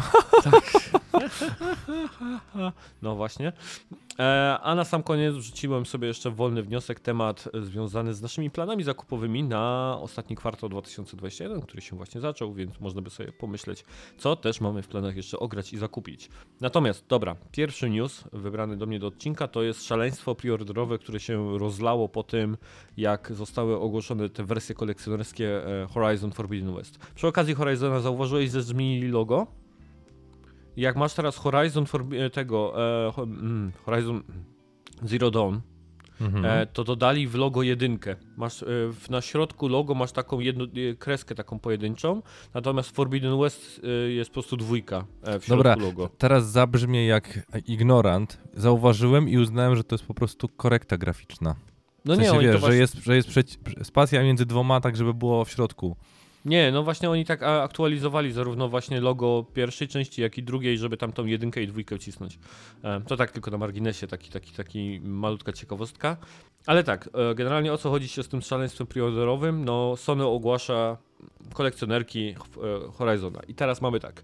Jest wersja standardowa, jest wersja specjalna, jest wersja Digital Deluxe, jest wersja kolekcjonerska i w ogóle wersja Regalia. Te kolekcjonerska i Regalia to są chyba z tymi pierdółkami, zabawkami i, i, i tak dalej, które chyba kosztują ponad 1000 zł. Jedna tysiaka, a druga chyba 1300. Tak, niestety. Albo stety. czym, albo stety. W czym problem? Problem w tym, że jeżeli kupuje się wersję standardową albo wersję special, uwaga, one się różnią steelbookiem, to kupując grę na PS4 nie było możliwości e, upgrade'u do wersji na PS5. Darmowego, nie? Mhm. Nie, było darmo, nie było możliwości darmowego upgrade'u. Dobrze, że używasz PS5. czasu przeszłego. Tak, tak, tak, tak. Znaczy no, Tak, no bo to. Znaczy dobra, zaraz dojdziemy do tego, dlaczego czasu przeszłego używam. Ja ty próbuję się skupić, jest późno, cicho tam. No. I e, nie było możliwości zrobienia tak jakby mm, upgrade'u. E, przynajmniej tak, to, tak to mu ogłosili. Dopiero kiedy się kupowało tę wersję Digital Deluxe, taką kolekcjonerską oraz tą regalię, to wtedy tam tak naprawdę dostawało się no jakby obie kopie gry, nie? E, obie wersje może wtedy się, wtedy się dostawało. No i e, oczywiście wzbudziło to duże, można powiedzieć, zainteresowanie wśród graczy i wśród e, mediów. Dlaczego tak i w ogóle? Ja muszę ci szczerze powiedzieć, że ja na początku byłem zły trochę, że Sony jakby się ugięło i w końcu po tam dniach, czy tam po, po, po kilku tam dniach, nie, nie wiem dokładnie, jednak zmieniło tą politykę, że będzie można darmowo upgrade'ować tą wersję z PS4 na PS5. Wydawało mi się takie, to po prostu, wiesz, kolejny taki przykład, jakby, nie wiem, Bratanie, jak to się mówi, ale negocjowanie z terrorystami, wiesz po prostu, że... Nie, że... powiem ci coś, coś głupiego, ale podzielę się tą informacją. To, to wyglądało po prostu jak przygotowana akcja marketingowa. Znaczy, właśnie, ale to, no dobra, to właśnie, bo ja tam jeszcze chciałem do, dokończyć, bo okej, okay, dobra, byłem wkurzony o to, że oni te, jakby tak zadziałali w ten sposób, że tam jakby znowu gracze jednak krzyczeli, a ci, e, dobra, okej, okay, uginamy się. Mhm. Moim zdaniem się tak duża firma nie powinna zajmować. Natomiast e, coś, co mi już napomknął chyba Łukasz e, na, na Twitterze, o tym zaczął mówić, ja sobie to sprawdziłem faktycznie w tym na Video Game Chronicle, na tym portalu, który śledzimy i oni e, chyba pół roku temu Jim Ryan ogłosił, że będzie możliwość darmowego upgrade'u. Ja tego nie pamiętałem, że on tak potwierdził, że Horizon Forbidden West tak wychodzi na PS4 mhm. i będzie darmowy upgrade do wersji na PS5. Więc teraz jestem wkurzony o trochę inną rzecz, bo ty mówisz o tym, że to było zagranie tak by marketingowe. Mhm. Ja jestem wkurzony, że ja pierdolę. Jak wygląda komunikacja w tej firmie, nie? Jak to jest możliwe, że pół roku temu CEO plecie takie, a plecie, to znaczy po prostu anonsuje, że będzie możliwość darmowego upgrade'u, po czym kiedy wypuszczamy preskę o tym, że o cenach tych wszystkich edycji i tak dalej, to zapominamy o tym i mówimy ludziom, że nie będzie można robić e, darmowych upgrade'ów, nie? To jest mega dla mnie dziwne z tego powodu, że przed tą generacją Sony tak jakby scentralizowało głównie właśnie e, ten dział komunikacji, PR-u, marketingu. Teraz wszystkim zarządzają Stany Zjednoczone. E, nie ma tak naprawdę, że są oddziały marketingowe w Polsce, w Niemczech, w UK, Holandii, w Japonii i tak dalej. Wszystkim tak naprawdę zarządza jeden oddział w Stanach Zjednoczonych. I miało to właśnie spowodować to, że ten komunikat będzie spójny i będzie wszedł po prostu z jednego źródła. A naprawdę od kiedy zostało to zrobione, to lecą takie kwiatki, bo ostatnim razem przy tym e, wicie, zamknięciu storów i tak dalej, też były podobne jaja, gdzie tak naprawdę jedno ogłosili, a za chwilę się z tego cofali, nie? Więc to mnie wkurza po prostu, że jest takie, można powiedzieć, po prostu niedogadanie. Według mnie po prostu taka firma nie powinna sobie pozwalać na tego rodzaju rzeczy. Natomiast słyszę, że ty twierdzisz, że to jest wszystko z góry zaplanowane. Znaczy mi to śmierdzi po prostu dobrą akcją marketingową. Dlatego, że nic sądzi dowąd, wiesz, samo wycofanie się z tego jakby było przygotowane. E, dzięki temu, że została ta haja, że się podniosła, tak de facto ugrali kilka rzeczy, bo można było zrobić tak, że są te niższe ceny praktycznie na PS4, ale ludzie mają ten dodatkowo płatny upgrade, prawda? Dzięki mhm. temu jest to wyrównanie cen, czyli że możesz kupić tańszą PS4, ale z gorszymi grafikami, bo w jakimś stopniu pewnie pracowali i nad tym, i nad tym, więc wiesz, nie będę dyskutował, czy zasłużyli, czy nie zasłużyli. Była wykonana dodatkowa praca, więc gdzieś tą cenę, dodatkową pracę za lepsze grafiki musieli ukryć. Ktoś mhm. ją musiał opłacić.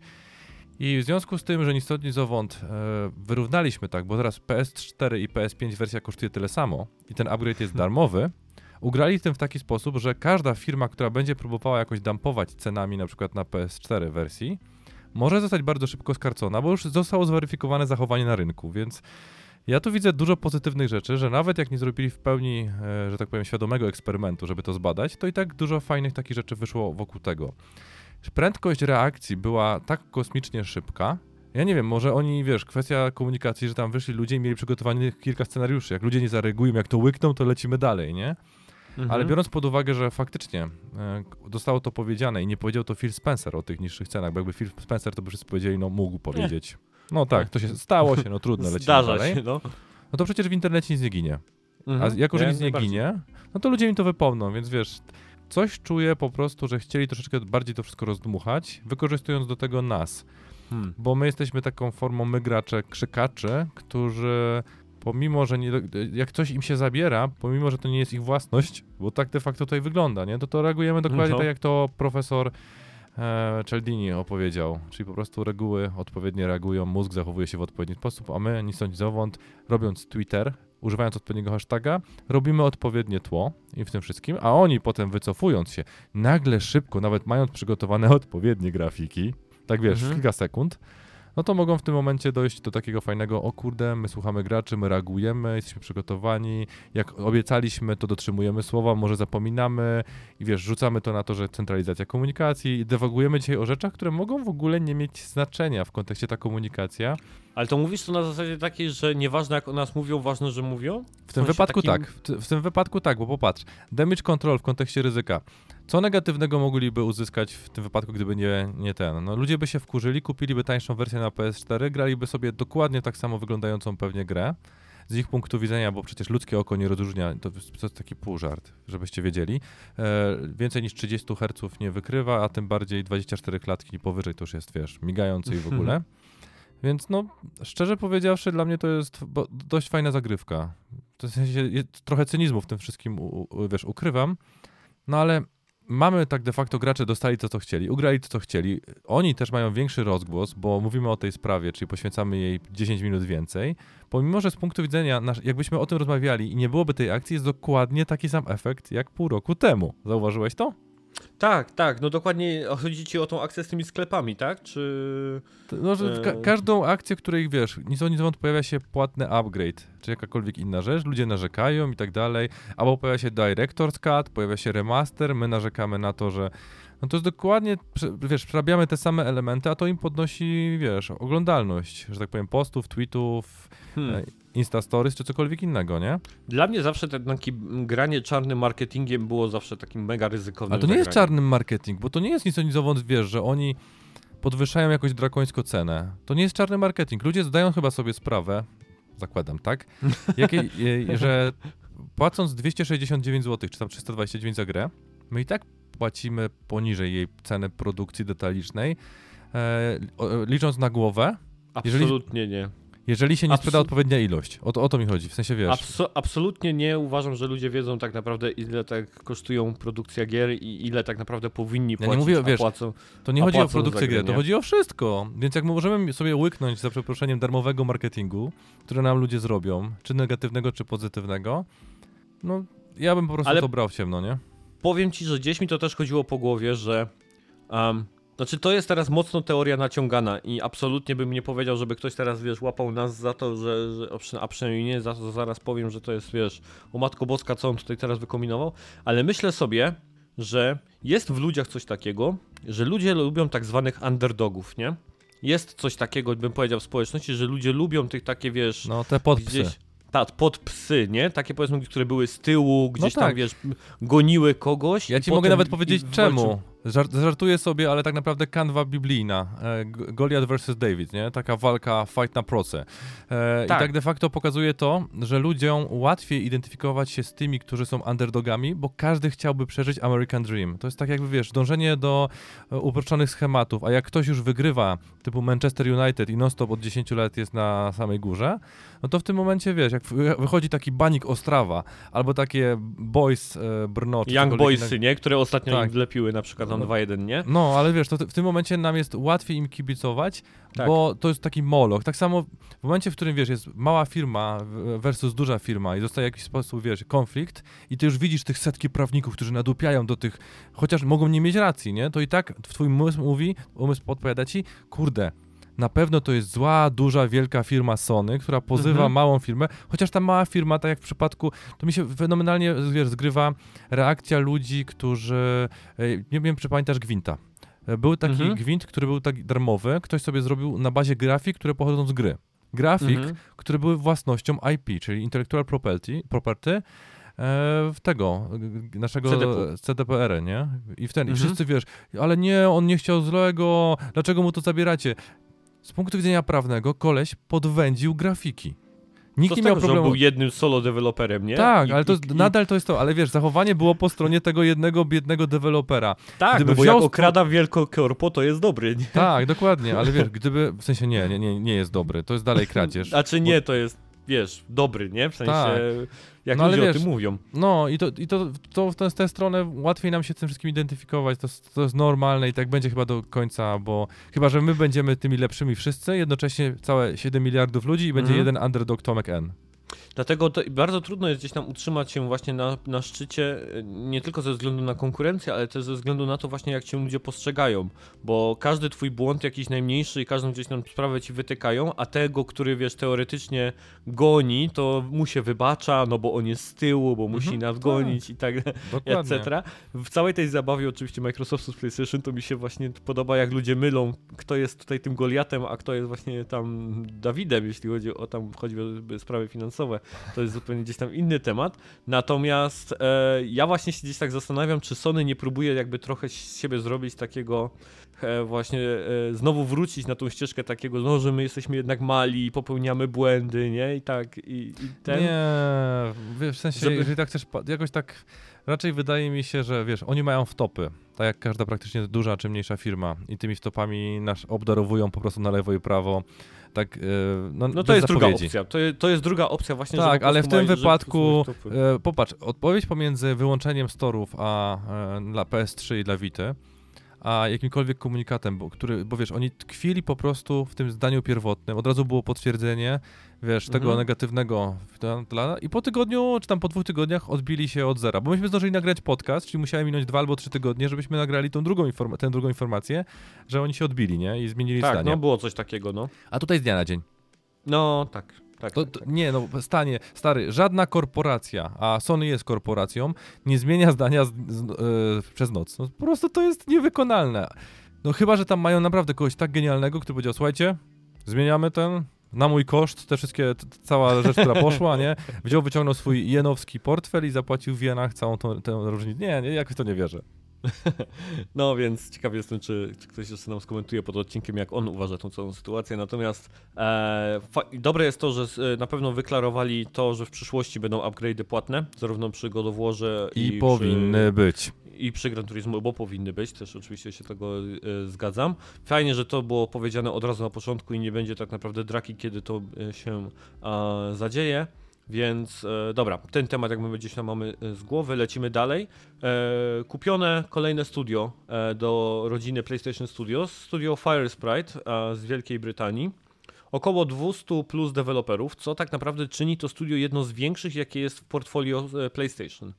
Bo e, Sucker Punch, Insomniaki i inne studia to są raczej mniejsze ekipy, to są Mhm. ekipy tam po 100, po 100 parę osób albo nawet do 100 osób, e, więc to jest bardzo duże studio deweloperskie. Co ciekawe jest tutaj, a czy tak, jeśli chodzi o gry, no to to są twórcy e, gier Playrooma, The Playroom oraz The Playroom VR, tak, to robiły mniej więcej między innymi te osoby.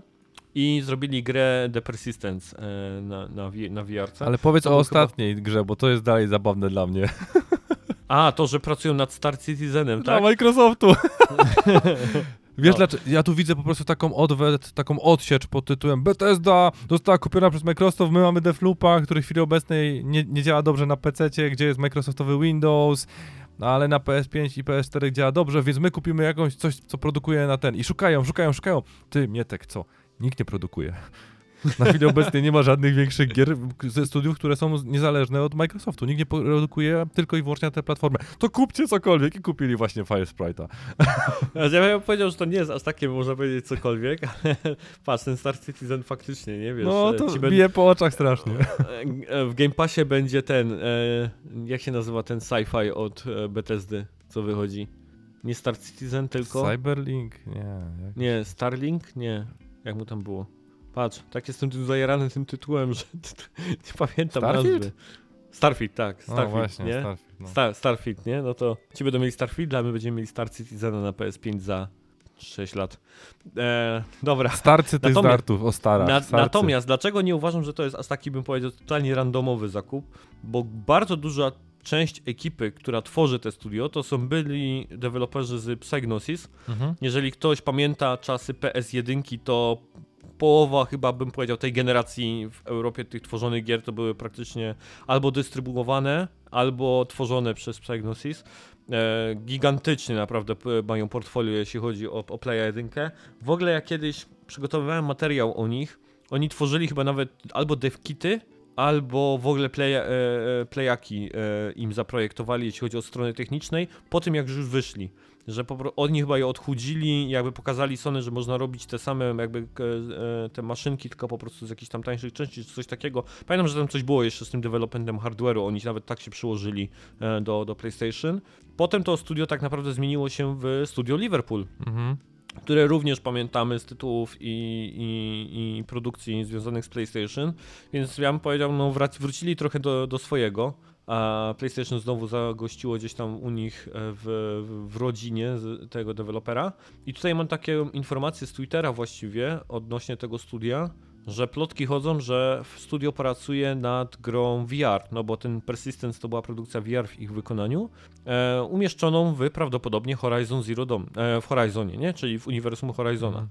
E, więc e, to prawdopodobnie mi śmierdzi tym tytułem startowym tego nowego headsetu PSVR 2 jeżeli się to potwierdzi, nie, że takie coś, no bo muszą wyskoczyć z jakimś takim dużym tytułem, nie, jak wy wypuszczą ten headset, przydałby się jakiś taki killer, e, a, a gra VR w takim dużym uniwersum to byłoby pewnie coś, co, coś fajnego. Um, jak ty? Jakiś komentarz do tego zakupu? Szczerze nie. To jest, no, to jest studio, które produkuje chyba gry poza zakresem moich kompletnie zainteresowań. Bo nawet no. jak sobie sprawdziłem wcześniej, co tworzyło Liverpool i Psygnosis, to formuły, wipeouty, nie? wipeouty, no powiem ci tak, grałem chwilę i to nie są gry, które do mnie, znaczy przekonały mhm. mnie do siebie, w ogóle nie moja stylistyka, więc jedyne co upatrywałem właśnie w tym, że tutaj kręcimy bardzo silnie ze sprzętem, czyli to są ludzie, którzy są bardzo połączeni właśnie z VR-em i bardzo silnie mhm. mają wiedzę, więc mam też wrażenie, że oni nie zostali kupieni tylko i wyłącznie do tworzenia gier, ale do przeprojektowania i w jakimś stopniu brali udział w przeprojektowywaniu obecnego VR 2.0, jak oni go nazywają ładnie? No chyba właśnie PSVR 2, nie? Po prostu chyba. Przynajmniej nie One Series X Dech kod pies X. Nie no, tamten, kiedy tamten miał kryptonim Morfeusz, pamiętasz? Hełm pierwszy VR-owy miał chyba Morfeusz go nazywali jako tam projekt. No ale tabletki się skończyły, no. No to teraz nie wiem. Nie dało się z niego wyjść, bo podobno się łykało czerwoną, żeby wyjść, a niebieską, żeby wejść do środka. No przerażające, czy na odwrót w sumie. Chyba na odwrót było. Ja. Dobrze, przechodzimy teraz można do największego chyba tematu odcinka, e, czyli PlayStation Showcase, e, odbył, który odbył się w momencie, kiedy ja tak naprawdę byłem w, w, hotelu w Szwecji, ale oglądałem sobie na żywo na laptopie, e, na, na hotelowym Wi-Fi, oglądałem na, na żywo cały pokaz. I będziemy lecieć sobie tytuł po e, tytule, od początku, tak jak on był gdzieś tam pokazany. Natomiast na samym początku chciałbym się od Ciebie dowiedzieć takie ogólne Twoje wrażenie, Bartek, już nie mówiąc o konkretnych tytułach, tylko jak oceniasz showcase tak jako, jako całość. No ja byłem bardzo pozytywnie zaskoczony, bo po obejrzeniu tych 30 chyba 6, tak? Jakoś tak to wychodziło. Około 40 minut, no. Tak. Doszedłem do wniosku, że w ogóle nie było lania... No dobra, były gadające głowy, nie? W sensie to już pominąłem, to Parę, po prostu no. Ja nie wiem, co oni chcieli uzyskać mówiąc o takich rzeczach, ale to, zawsze to jest. PlayStation jakoś to ma wpisane, ale po, o, od tego momentu praktycznie lecieli z takim mięsem, że ja już chciałem dzwonić do rzeźnika z Diablo, że robota dla niego jest, nie? Bo po prostu na serio. Byłem mega zdziwiony wszystkim, byłem mega zdziwiony tą różnorodnością, mhm. że pojawiły się tytuły, których się kompletnie nie spodziewałem, nie? Ale o tym za chwilę pewnie e, sobie pogadamy. Tak, będziemy gadać. Ja też byłem bardzo mocno, bym powiedział, zaskoczony pozytywnie e, showcase'em. O tym sobie jeszcze pewnie też pogadamy, e, znaczy, bo będziemy gadać o tytułach, więc może teraz powiem gdzieś tam już tak przy okazji, mhm. że co mi się podoba, to jest to, że dowiedzieliśmy się tak naprawdę o produkcjach z małej części studiów Sony, bo nadal na przykład nie wiemy nad czym grzebie Naughty Dog, nie? E, od Sucker Punchu nie wiemy nic. No, robią prawdopodobnie Ghosta, nie? Ale nie wiemy tak naprawdę, co to studio e, robi. E, ciekawostka z samego końca, można powiedzieć, gdzieś tam pokazu, e, bo nie wiem, czy oglądałeś potem wywiady, które były po. Nie, nie, nie, nie, nie. nie, nie. Okej, okay, dobra, to, to, to, jak dojdziemy do tego, to pogadamy sobie, bo to właściwie możemy wcisnąć w jeden z tytułów również tą pogawędkę. E, więc, no i te wszystkie te studia nowe, nie? Jest Haven od Jed Raymond, są ci goście, którzy te studia FPS-owe, ci w tych czarnych kurskach, co tam wyszli i, i, i tak dalej, nie? Między innymi oni gdzieś tam też nie wiadomo na, nad czym dokładnie jeszcze pracują. Ja Fire wiem nad czym Sprite. pracują, tylko ci się nie spodoba ta odpowiedź. Nad GTA 6 albo Half-Life 3. To już prędzej wierzę w tego Half-Life 3, bo, bo a dobra, do GTA też pewnie sobie pogadamy. Mhm, A więc będzie. Nie, widzieliśmy, nie widzieliśmy grubej części tak jakby tej rodziny PlayStation Studios, nad czym oni jeszcze siedzą, a i tak ten showcase był e, ciekawy i pełen niespodzianek, więc to mo, tak moim zdaniem fajnie rokuje, jeśli się jest gdzieś tam fanem Sony. Ale dobra, lecimy. Pierwszy tytuł na liście, tak, te komentarze od dołu, tak jak ci Bartek tam powiedziałem na Tredo. Mhm. Knights of the Old Republic Remake. E, Zupełnie się nie spodziewałem, zaskoczyło mnie to całkowicie. Już dowiedziałem się, że będzie to czasowy ekskluzyw, prawdopodobnie rok będzie ekskluzywem na PS5 i PC chyba wyjdzie. Konsolowym ekskluzywem będzie. A ja nie grałem zupełnie w Kotora. Jezus nawet, Maria, ja nie wiem Nawet nie wiem, nie wiem czy jest RPG-iem, to jest e, zwykły RPG czy to jest MMO? Powiem ci, że to jest jedna z moich ulubionych gier, więc powinieneś wywnioskować, że nie mówimy tutaj o MMO. Dobra, nie, no bo wiem, że było jakieś MMO, nie? W Gwiezdnych Wojnach. Nie, ale to, nie, nie, nie, nie chcę, nie chcę o tym rozmawiać. Też w to grałem, to było fatalne. A. No właśnie, bo było jakieś takie fatalne MMO w Gwiezdnych Wojnach, które się mega nie przyjęło. I teraz nie pamiętam to właśnie, jak ono się nazywało, to, e, to MMO. Nawet pamiętam jakiś zwiastuny jakichś dodatków z jakimiś braćmi, który jeden był Jedi, drugi był Sithem, to cyły Sole. E, kurde, był jakieś rozszerzenie, nawet gdzieś tam podczas któregoś E3 było reklamowane do tego MMO, e, ale znaczy, nazywało się pewnie The Old Republic, znając życie, nie? Coś takiego.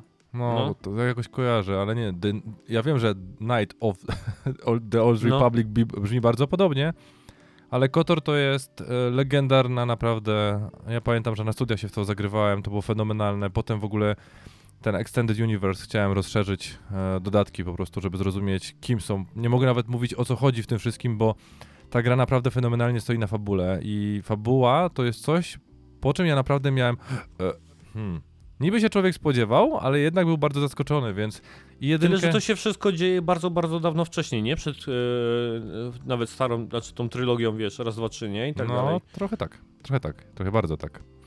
Ale no to właśnie. Na, naprawdę nie chcę troszeczkę spoilerować, bo można naprawdę przeżyć jeszcze przygodę z czasów, kiedy George Lucas i miał w ogóle wpływ na to wszystko, żeby zobaczyć, co się dzieje właśnie w, w Kotorze. Myślisz, że zmienią e, fabułę e, ze względu Powiedzieli, że nie. Powiedzieli, że nie. Powiedzieli, że to jest remake z dostosowaniem do nowoczesnych precetów e, i, i konsol ale nie zmieniają e, w ogóle nic w kontekście tego, nie? W kontekście wyglądu. Czyli tak jakby Disney, Disney uznaje to Extended Universe, nie? Bo oni tam te książki Z tego co wiem, to od 2014 roku oni już oficjalnie uznali, a już było, Disney chyba już w rękach miał Gwiezdne Wojny, z tego co kojarzę, to uznali w ogóle, że KOTOR i KOTOR 2 są chyba w Extended Universe. E, Aha, I uznali okay. to jako, jako, wiesz, jako obowiązujące. Bo z tego mhm. co pamiętam, to jest chyba, żebym teraz nie palnął, mm, to tam maczali w to ludzie z BioWare'u. Nie bezpośrednio, mhm. dlatego mhm. E, to ma tak fenomenalną e, oprawę i fenomenalnie się to naprawdę e, gra. Ja, ja, ja po prostu na, do dziś pamiętam i jedynkę i dwójkę, jak bardzo e, w wakacje się w to wszystko zagrywałem i jak bardzo byłem zdziwiony, że można było niektóre rzeczy aż do samego końca ukryć, naprawdę. Ja Okej, okay, a to mówisz o takich fabularnych rzeczach, tak? Tak, no. tak, tak, tak. A od strony gameplayu to na przykład są takie rzeczy, które pamiętasz, że na pewno wymagają poprawy, albo żebyś chciał, żeby na przykład zachowali w stanie 1 do 1. Bo ja wiem, że to jest stara gra i może już po prostu tego nie pamiętasz, nie? Ale może. Pamiętam, że wiem. wiesz, po, e, samo poruszanie już wtedy było takie bardzo bym powiedział kwadratowe, nie? czyli czasami po prostu niektóre lokacje, które, bo też miałeś bardziej otwarte lokacje niż e, w większości gier do, dostępnych, to potrafiło się blokować, nie? Ale to wiesz, dostosowanie interfejsu w kontekście rozgrywki, fabuły i tak całokształtu, to naprawdę była fenomenalna gra. Mhm.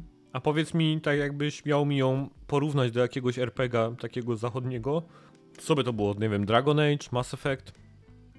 Czy zupełnie nie, nie ten kierunek? Jak, kombat jaki był? W, a, akcja w czasie rzeczywistym, czy... Z tego co pamiętam, tak. To było, wiesz, w czasie rzeczywistym rozgrywana e, po prostu rozgrywana walka, nie? Bo tak znowu ro, rozgrywało... Czy nie było żadnych tur i tak dalej? Nie, nie, ale... nie, nie kojarzę, żeby były tury, Aczkolwiek znowu mówię ci, to może mi się pamięć kompletnie już yy, skolapsować w tym wszystkim, bo może. No bo było... wiesz, no bo Mass Effect to miałeś akcję, nie? Tam to był taki bardziej gra akcji z elementami RPG. Wydaje mi się, że było Znowu- tak. To co pamiętam, to jest tak, że była kolejka akcji, którą. E, bo grałeś Mhm. myszką oczywiście, bo ja grałem na PC. Że wyklikiwałeś akcję i pojawiała się kolejka, których e, w pewnym momencie została ona wybrana. Ale to było w czasie jakby w czasie rzeczywistym. I dawało się chyba z te akcje wywalać z tej kolejki. Czyli jak zauważyłeś, że coś się dzieje, dało się, wiesz, jedną z zakolejkowanych akcji wywalić, żeby nie Mhm. została wykonywana. E, Pamiętam, że było dużo eksplorowania, mm, walczenia z różnymi rodzajami, e, wiesz, przeciwników, były różnego rodzaju moce, konfigurowalne paski. I to jest chyba wszystko, co w chwili obecnej pamiętam takiego, wiesz, e, jeżeli chodzi o Okej. rozgrywkę. Znaczy, no ja tak czy siak czekam, bo tak jak mówię, ja będę miał taką fajną przygodę, bo w starego Kotora nie grałem, zupełnie praktycznie nic o nim nie wiem, więc będzie ciekawy podcast, kiedy to już wyjdzie, kiedy ty będziesz mówił z doświadczenia osoby, która tak jakby ograła oba, obie wersje, czy tam Mhm. oba światy widziała, a ja będę się tylko dzielił doświadczeniami z, z nowej, e, więc, ale uważam, że jako bym powiedział taki ekskluzyw dla Sony, to jest też bardzo silny gdzieś tam punkt, mając remake Kotora przez rok na ekskluzywności, to, to jest według mnie e, duża, duża rzecz, duża sprawa e, dla Sony. Kolejnym tytułem, który był pokazany to Project Eve. Mm, Tytuł e, z studia koreańskiego, którego nie pamiętam teraz e, nazwy, e, jak, jak to jest ten Shift 5 chyba, albo coś, coś, tak, coś chyba z biegami mi się, albo ze skrzynią biegów mi się kojarzyło, że to studio się na, nazywa. Można powiedzieć, że koreańska bajoneta, to chyba tak można najlepiej jakoś opisać ten, tą produkcję. Generalnie muszę powiedzieć, że podobało mi się wszystko, co widziałem. Tylko główna postać. I to nie chodzi mi tutaj o overseksualizację, bo absolutnie mi to nie przeszkadza, e, ani jej strój, ani tak dalej. Tylko, że wydaje mi się cholernie generyczna. E, tak jakbym widział tą fryzurę i, i ten, tą, tą twarz i tak dalej po prostu na jakichś tech demach unrealowych, albo po prostu chociażby w pięciu bijatykach od Kshayu po e, Ninja Gaiden czy, czy Dead or Alive. Ko- Jakoś nie wiem, tak mam po prostu, że już wygląda mi po prostu na postać, którą już widziałem w jakiejś innej grze. Jakoś nie mam, nie wygląda po prostu oryginalnie e, zupełnie, więc to mi jakoś tak trochę jakby przeszkadza, czym, czym może gdzieś tam trochę jakby jest taką buźkę dziegciu e, wrzuca do tego. Aczkolwiek cała produkcja e, wygląda odjechanie, wygląda fajnie. To jest kolejna taka gra, bym powiedział, wiesz, z Azji płyną takie tytuły, bo masz to, masz Project Eve, masz całego tego Wukonga, nie? Tego, tego małpiego króla, tak? Tą taką grę, która ten. I masz też to, co ja nagrywałem na gorąco, kiedy był pokaz tego. To, ta, ta gra z Chin, przy- co jest robiona przez jednego dewelopera. E, Lost Soul Aside, tak? Chyba się to nazywało. Gdzie tak samo po prostu była wartka akcja w stylu Devil May Cry'a, e, jeden bohater, więc wychodzą takie gry, powiedzmy z Azji, które bardzo gdzieś tam są gatunkowo do siebie podobne. No jestem ciekaw, jak one wypadną w praniu, nie? Bo to są wszystko, powtarzam, że te gry z Azji są przeważnie bardzo ślicznymi wydmuszkami, które potem leżą, jeśli chodzi o głębię gameplayu, więc no jestem bardzo ciekaw, co z tego wy, wypa, wypali. Na pewno ten tytuł będę gdzieś tam obserwował. Nie wiem w ogóle, czy ciebie takie gry jarają, czy, czy cokolwiek to dla ciebie zrobiło, jak to oglądałeś. Szczerze, ja patrzyłem na to i zastanawiałem się, czy to jest pokaz, czy to jest gra. Dosłownie, w sensie, wiesz, nie znalazłem ani jednego powodu, żeby po nią sięgnąć. Ani Pomijając, to, co... No? nie, pomijając te takie, wiesz, że fenomenalnie się to oglądało, naprawdę, jak kino akcji, takie troszeczkę odjechane.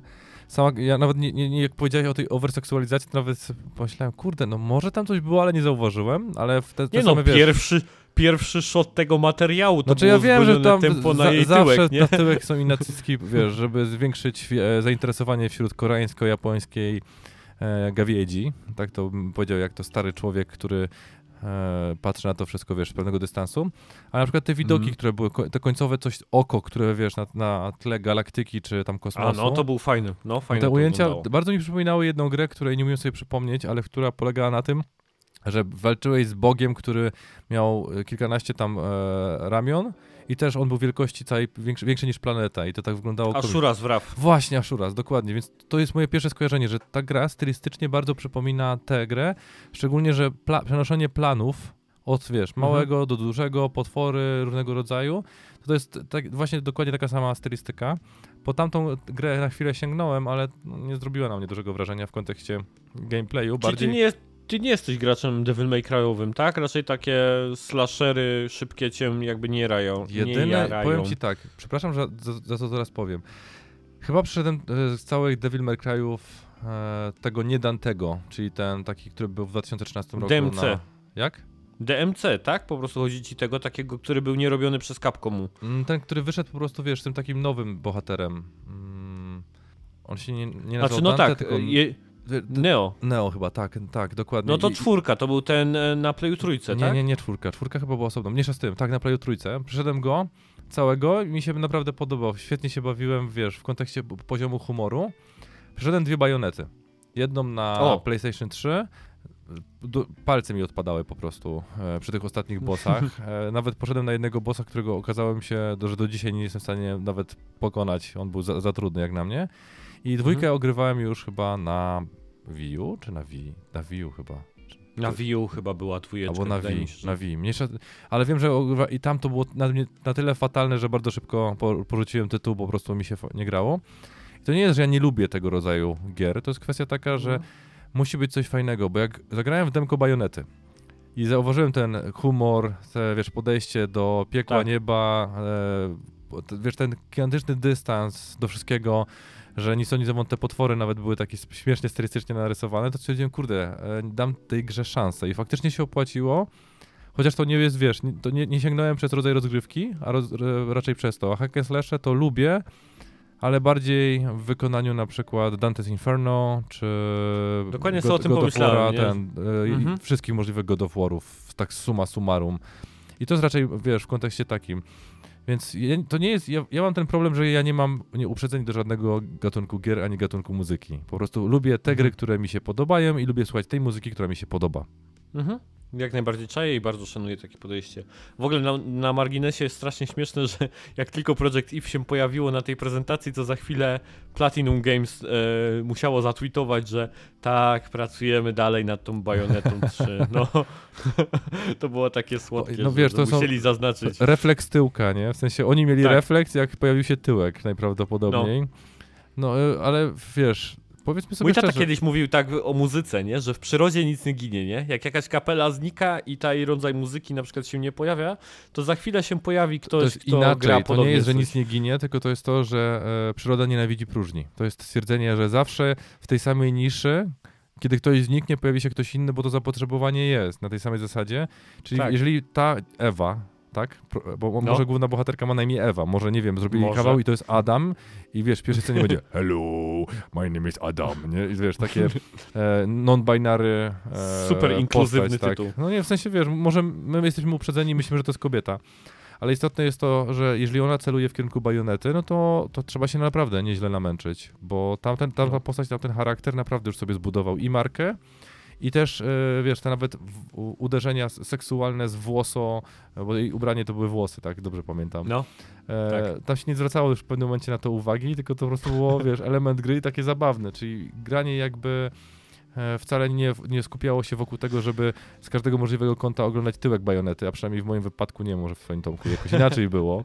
Tam jednak Nie, ten- ja, ja mam bajonetę kupioną, a jeszcze nie ograną, ale chyba właśnie Na to trójeczkę? moment, żeby... Na trójkę? Tak, no. Polecam, naprawdę. W- e, Jak zaczniesz słuchać tej historii niektórych z tych postaci, to się zastanowisz, z którego anime to gwiznęli. Tak. No, tak to właśnie jest taki czuję miszmasz, I, to jest taki miszmasz. I myślę, wydaje, że właśnie w tym roku jeszcze tą bajonetę ogram. Naprawdę To polecam, ja się świetnie bawiłem. E, Była ona To trudna. też nie jest długie, nie? To tam chyba mm, 10 godzin No można 10 albo pewnie 12 przejść. godzin, chyba że włączysz e, wyższy poziom, wtedy odpowiednio Nie. dłużej. Znaczy w twoim Nie. wypadku nie, bo ty jesteś słabeusz. Tak, no ja nawet nie potrafię przejść wszystkich scenariuszy w gołębiach.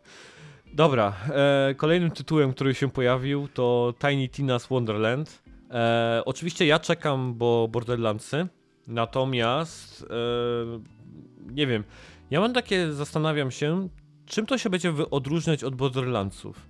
E, bo- Wygląda to jak RPG. E, wiesz, patrząc na to wszystko, masz postaci, nie masz tylko i wyłącznie broni, tylko masz inne moce, którymi możesz używać. Tak to wygląda na chwilę obecną.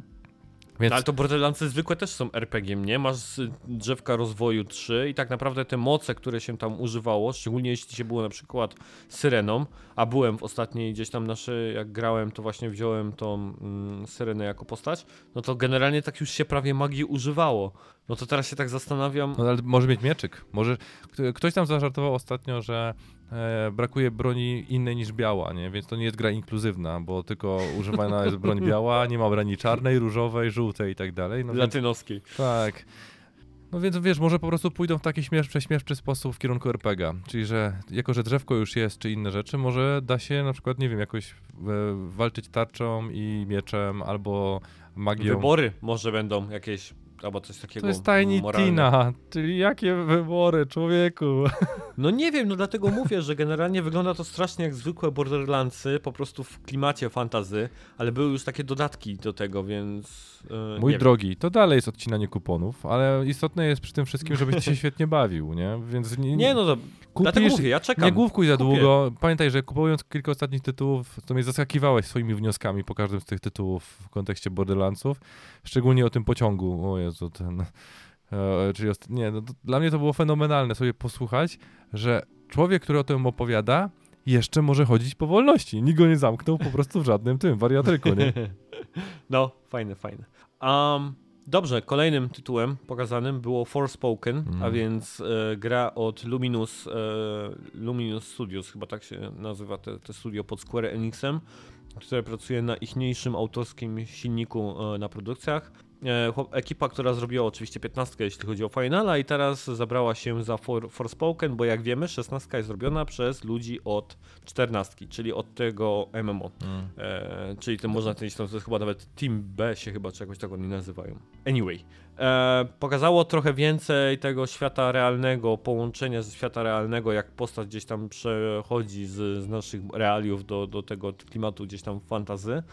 Całość bardzo mi się podobała, była mega efektowna, aczkolwiek i to też e, nawet e, usłyszałem to na podcaście, sprawdziłem sobie, czy faktycznie w tym zwiastunie tak było, bo na pierwszy rzut oka chyba bardziej wizualia mnie zaaferowały, mhm. że tr trochę te dialogi są takie, bym powiedział... Drewniane? Albo młodzieżowo-marvelowe, takie po prostu komiksowe, że e, wrzucane takie te, te przekleństwa, takie trochę na siłę przez tą laskę, do, do, do, do dialogów. Takie to trochę kiczowate, jakby się wy, wydawały te dialogi tam w, w tym zwiastunie. Nie wiem, czy ty też miałeś takie odczucie. Nie wiem, dla mnie większość tych dialogów, które Square Enix produkuje ostatnimi czasy w różnych swoich produkcjach jest bardzo drewniana, więc jakoś tak na to nie zwróciłem uwagi. Raczej zwróciłem uwagę na fakt, że E, no, są jakieś problemy w rzeczywistości, czyli możemy mieć albo kwestie rozwiązań psychologicznych, czyli znowu wiesz, mhm. jakąś ciekawą budowanie. No, dla mnie to jest to, że ja z miłą chęcią zobaczę, w jaki sposób budują narrację, w jaki sposób rozbudowują e, opowieść o tej postaci. Ten gameplay na chwilę obecną jest troszeczkę tak, wiesz, no widziałem. Jakbym robił fi Final no, Fantasy... Gameplay wygląda jak 15 No, dokładnie, dokładnie. Ja mam dokładnie takie same wrażenie, że już to widziałem, więc nie ma mhm. nic nowego. Wygląda to przyjemnie dla oka, w przeciwieństwie do Final Fantasy XV, gdzie to wyglądało też przyjemnie dla oka, czyli wiesz, no... E, muszą coś pokazać więcej w warstwie fabularnej, nie? czyli co w tym wszystkim będzie mieć, bo to jest dalej ARPG, aczkolwiek dalej uważam, że Project Atia był lepszym tytułem. Też mi się wydaje, że Project Atia było fajniejszym. No bo mamy jakiś Forspoken. No, głupawy jest ten tytuł. No, Aczkolwiek... Nic nie tłumaczy, a tam przynajmniej wiesz, e, było coś tajemniczego i się mhm. nawet chciało dowiedzieć więcej. E, wiesz, no ja o tych dialogach tak mówię, ale gdzieś tam jestem spokojny o, o fabułę i o, o, o tą część narracyjną. No bo tak, pracuje nad tym głównie Gary Witta, nie? Jest twórcą e, scenariusza e, gry. Jest to osoba, która między innymi napisała e, Book of Eli, e, Rogue One, tak? To są jego gdzieś tam e, dzieła, robota jego. A ostatnio dowiedziałem się, że do ekipy narracyjnej, czy tak do writerów tej gry dołączyła Amy Henning. Bartek, nie wiem czy kojarzysz taką panią jak Amy Henning e, z Unchartedów. Oczywiście jeśli chodzi o scenariusze nie, jedynki. Nie, nie słyszałem, wiesz, o Unchartedach. no właśnie, więc e, to jest ciekawostka dla mnie, że Amy tak naprawdę znalazła się gdzieś tam w, tym, w tej ekipie e, pracującej nad scenariuszem. No jestem ciekaw aż z tego, co z tego wypali bo Amy ona się gdzieś tak wałąsała po jakichś tam mniejszych studiach, takie bardzo małe jakieś tam gry wypuszczali, które były ciekawe tak artystycznie, aczkolwiek bym powiedział, No nic większego od No. 7 lat, czy tam od 8, nie? Tak de facto. no tak, tak. Bo ona tak. skończyła swoją przygodę na tej witowej e, wersji Uncharted'a, prawda? Oj, nawet wydaje mi się, że wcześniej. No. Wito, Witowa, Witowa e, Mi się, wersja nie, mi się wydaje, że jeszcze była na liście płac Golden Abyss. Na Kurczę, ja, 2011 ro- rok. Na pewno była przy trójce, przy dwójce, bo przy dwójce nawet tam jakąś nagrodę dostawała, więc e, z tego to pamiętam. Ale właśnie przez to coś, co się potoczyło Tak. Może albo rację. w, albo po Golden Abyss spowodowało, że e, wiesz, odeszła. w czwórce odeszła, tak? Bo to nie, w nawet czwórce jej nie było. rec- W czwórce jej nie było, mi Jak się w- wydaje. Tak, bo w czwórce jak pisałem recenzję, to sobie gdzieś tam tą historię No. developmentu sobie przypomniałem, że e, ona tak naprawdę gdzieś w trakcie developmentu e, odeszła z Naughty Dog, albo tam została wyrzucona, etc., jakkolwiek zwał to zwał. E, ale to możesz mieć rację, że w takim razie, jeżeli ona dopiero przy czwórce opuściła Naughty Dog, Mhm. no to w czasie Golden Abyss była jeszcze. Nie wiem w jakiej roli, ale to- wydaje mi się, że tak. Wiesz co mnie zmyliło, bo Golden Abyss nie było robione przez Naughty Dog po pierwsze, nie?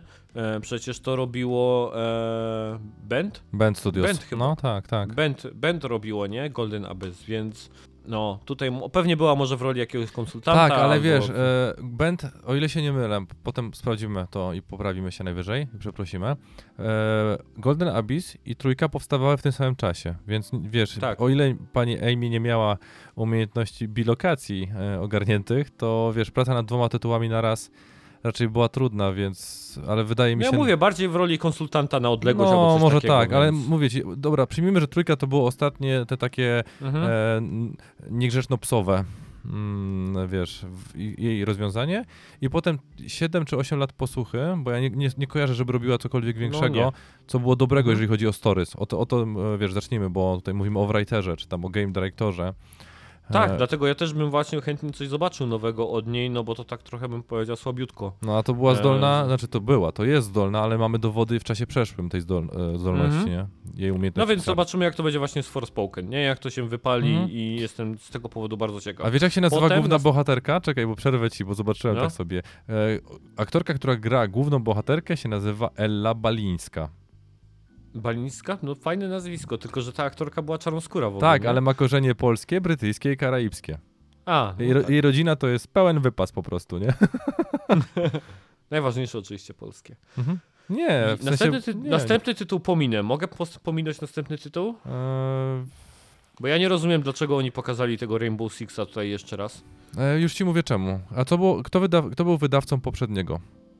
No, Ubisoft, nie? Nie, Forspoken chodzi mi o to, w sensie wiesz, był, była część od Square Enix, teraz jest część od Ubisoftu, tak jakby każdy dostaje swój A, każdy dostał swój kawałek Tak, do... i po prostu zapytali Mm. Ubisoftu, co tam fajnego robicie? Ubisoft powiedział, w tym roku jesteśmy na wakacjach. To dobra, dajcie, pokażcie Rainbow Six Extraction. no to, to No, musiało być tak. To jest, to, to, jest chyba jedyne wytłumaczenie i szczerze się do niego przychylam, do tego, co powiedziałeś. ja bym- Nie mam pojęcia, po cholerę oni to jeszcze pokazali, tym bardziej, że nie pokazali nic nowego. Ja ci nawet pokazali powiem, dokładnie ten sam gameplay. co ci powiem innego. O. Mo- Nawet, można to inaczej powiedzieć, to jest wytłumacz, wytłumaczenie, czyli że tłumacz tego e, rozwiązania tutaj mamy. I odhaczam sobie, wiesz, suchar powszedni? Suchar, tak, tak, wszedł. Nie, nie, powiem mi, skoczmy do Alana Wake'a, bo to jest dość fajna informacja, żeby wrócić do Bardzo fajna uniwersum. informacja. Trochę szkoda, że wypłynęła już wcześniej przed tym pokazem, bo na pokazie w takim Mhm. razie było, mogłaby być taki efekt Kotora mieć. Aczkolwiek zdania są podzielone, bo bym powiedział, w sieci masz dwie opinie, że albo lepiej się wypowiedzieć jakby o, e, osobno w, w losowej dacie, bo wtedy tak naprawdę jesteś na e, świeczniku, Mhm. Bo tylko ty powiedziałeś, a tutaj byłbyś częścią ogromnej gali, nie? I mówiliby o wszystkim i o tobie. Więc zdania są podzielone, czy, czy, czy tak, czy nie, czy warto być jakby częścią takiego showcase'u, czy wypalić informacją wcześniej. Natomiast e, też może bali się, że po prostu już jest tak blisko do wypłynięcia tego tematu w plotkach, że lepiej już po prostu ogłosić oficjalnie. To też zawsze jest taka opcja. Natomiast znowu Alan Wake to jest dla mnie taka sama historia jak z Kotorem. Dużo słyszałem, zupełnie nie grałem w, ty, w ten tytuł e, nigdy, więc e, kolejny temat, który chętnie sprawdzę, no bo dużo dobrego słyszałem, między innymi Anna tam e, dostawała epilepsji, jak zapowiedzieli remaster, więc e, wydaje mi się, że co jak co, ale Anna wie co powinno się grać. Więc no zagram, zagram. Nie wiem jak ty. Ja już grałem, więc to jest kwestia odległości, dlatego że ta gra mnie nie powalała na tyle bardzo, żeby po nie, jeżeli jest identyczny, wiesz, scenariusz, identycznie wszystko zrealizowane, no to trochę nie widzę jakby powodu, żeby Tak. wracać do tej opowieści. To nie jest, mówię ci, Czy ty grałeś w The Evil Within? Tego horrora takiego od... E, Jasne, że od tak. Tego... Grałeś w to? A jest to podobne właśnie do Alan Wake'a? Bo Alan Wake też jest horrorem, tak? Czy Wydaje mi się, że nawet to jest to samo uniwersum. Eee, nie? Eee, nie, trochę naciągane. nie, na pewno nie. Dobra, Nie. przesadziłem troszeczkę. No. Zaczęły mi się pojawiać po, powiązania, po, ale doszedłem do wniosku, jak się nazywa ostatni Control, tak? Eee, Tak. Control i ten, i Alan Wake na pewno są w tym samym uniwersum, to już wielokrotnie A, tak, to wykazywano. Ale wydawało No. mi się, że właśnie The Evil Within też może być, ale doszedłem do wniosku, przecież to raczej inny, inny twórca, no to tylko jakieś mogą być podobieństwa. Ale podobne są te tytuły tak wizualnie. Jak tak je obserwuję, to tak właśnie no, się... Możesz dalej pójść, że oba przypominają e, Resident Evil 7, e, że- 5, 6, 4, 4, 3. Cztery głównie. No tak. No ale wiesz, to jest na, na tym samym jadą, w sensie wiesz, jeżeli chodzi o horrorowatość e, i te wszystkie jakieś tam elementy. Grałem chyba Dobra, na Xboxie starym w Alana Wake'a pierwszego. Dobra, ale horror generalnie. To To, znaczy- to przynajmniej wiem, się, czego się spodziewać. Chyba wannabe horror bardziej niż horror. Ale mówię ci, ja mam Okej, troszeczkę czyli- przekręcone chyba, w, jeżeli chodzi o klasyfikację tego wszystkiego, więc... Mhm. No tam generalnie Anna chyba coś tam pisała na Twitterze, że to jest taki Stephen King The Game. No mm, wiesz, czy coś takiego. Już wiem, jak to określają. To jest nawet to jest stwierdzenie, które po raz pierwszy chyba słysza- słyszałem przy tym. To jest psychological thriller, jeżeli chodzi o game. właśnie. W tą stronę, czyli bardziej gramy na emocjach niż na horrorowacie, więc raczej nie, nie Czyli bez goru, ale raczej. Okej, dobra. No to mniej więcej już teraz mam gdzieś to w No głowie. to, to, to jest dokładnie to, E. co ja mam z tobą na co dzień, nie? Czyli psychologiczny thriller, nie? A, dobra. E, o rany. E, następnym tytułem było GTA 5. GTA Online zmierzają na Playa 5. Chyba tam nawet w przyszłym roku jakoś tam ma być, czy tam kiedy ta premiera ma być tego tam zapowiedziana. E, hurra? Nie wiem. Dalej? Ostatnio wyciągnąłem z lodówki e, rzecz, którą wsadziłem tam chyba pół roku wcześniej i w momencie, w którym to coś zaczęło krzyczeć hura i podnosić ręce, bo rozwinęło cywilizację w ciągu półrocza, To byłem ja. Tak, to nie byli Niemcy. E, nie, no to dla mnie po prostu odgrzewany kotlet. Ja wiem, że GTA 5 jest naprawdę dobrą grą, naprawdę wysokiej jakości grą i można było w nią grać w 2013 roku, jak większość ludzi zrobiło, albo w 2014, kiedy wyszła na PlayStation 4. E, ty nie grałeś? Okej, grałem. a szkoda. Naprawdę mi się fenomenalnie grało zarówno w to, jak i w online, dlatego że w sumie, żeby pograć ze Strongiem, kupiłem też na Xboxa One, żeby sobie ro- zrobić hajsty z kimśkolwiek e, bardziej inteligentnym. I potem, Żywy. tak, i potem się okazało, że jak kupiłem tylko to, odezwał się do mnie Mandro razem z całą ekipą, czy nie pograłbym z nimi, nie? Myślałem, że powiesz, się okazało, że Strong jest równie inteligentny. nie, ze, ze Strongiem mi się Powiedz, fajnie... się okazało. Cię, mi się fajnie robiło hajsty z nim, bo to, wiesz, żeby grać z kimś w hajsty, trzeba mieć tą komunikację z zespołem.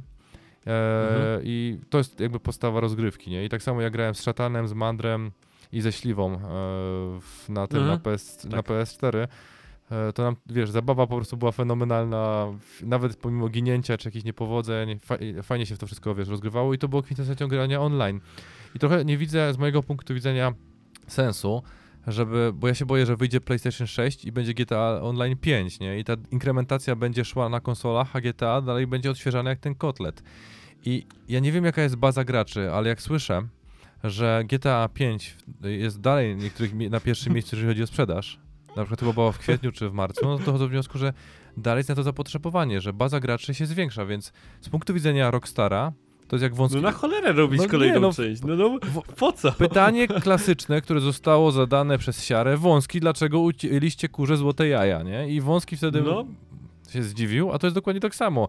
Jak Siara mówi, że nie ucinamy tych jaj, no to Rockstar nie ucina. No tutaj nie ma jakby, wiesz, w tym wszystkim klasyki. Skoro GTA nadal swoją popularnością online i w podstawowe, czyli 5, przebija RDR 2 i RDR Online, które podobno nie trudno przebić, e, bo to jest dalej jakoś, nie wiem, ludzie się w tym nie Mhm. utrzymują za długo, no to pokazuje właśnie, że tak samo ilość filmów, które nadal powstają z ludzi, którzy tworzą levele, wiesz, jakieś kosmiczne odjechane, które trzeba przechodzić i ktoś je potem przechodzi kląc co chwilę i to ma oglądalność 100 milionów, e, wiesz, wyświetleń, ten filmik, to ja dochodzę Mhm. do wniosku, że to jest naprawdę gigantyczny potencjał, którym ja nie jestem zainteresowany, bo już tam byłem.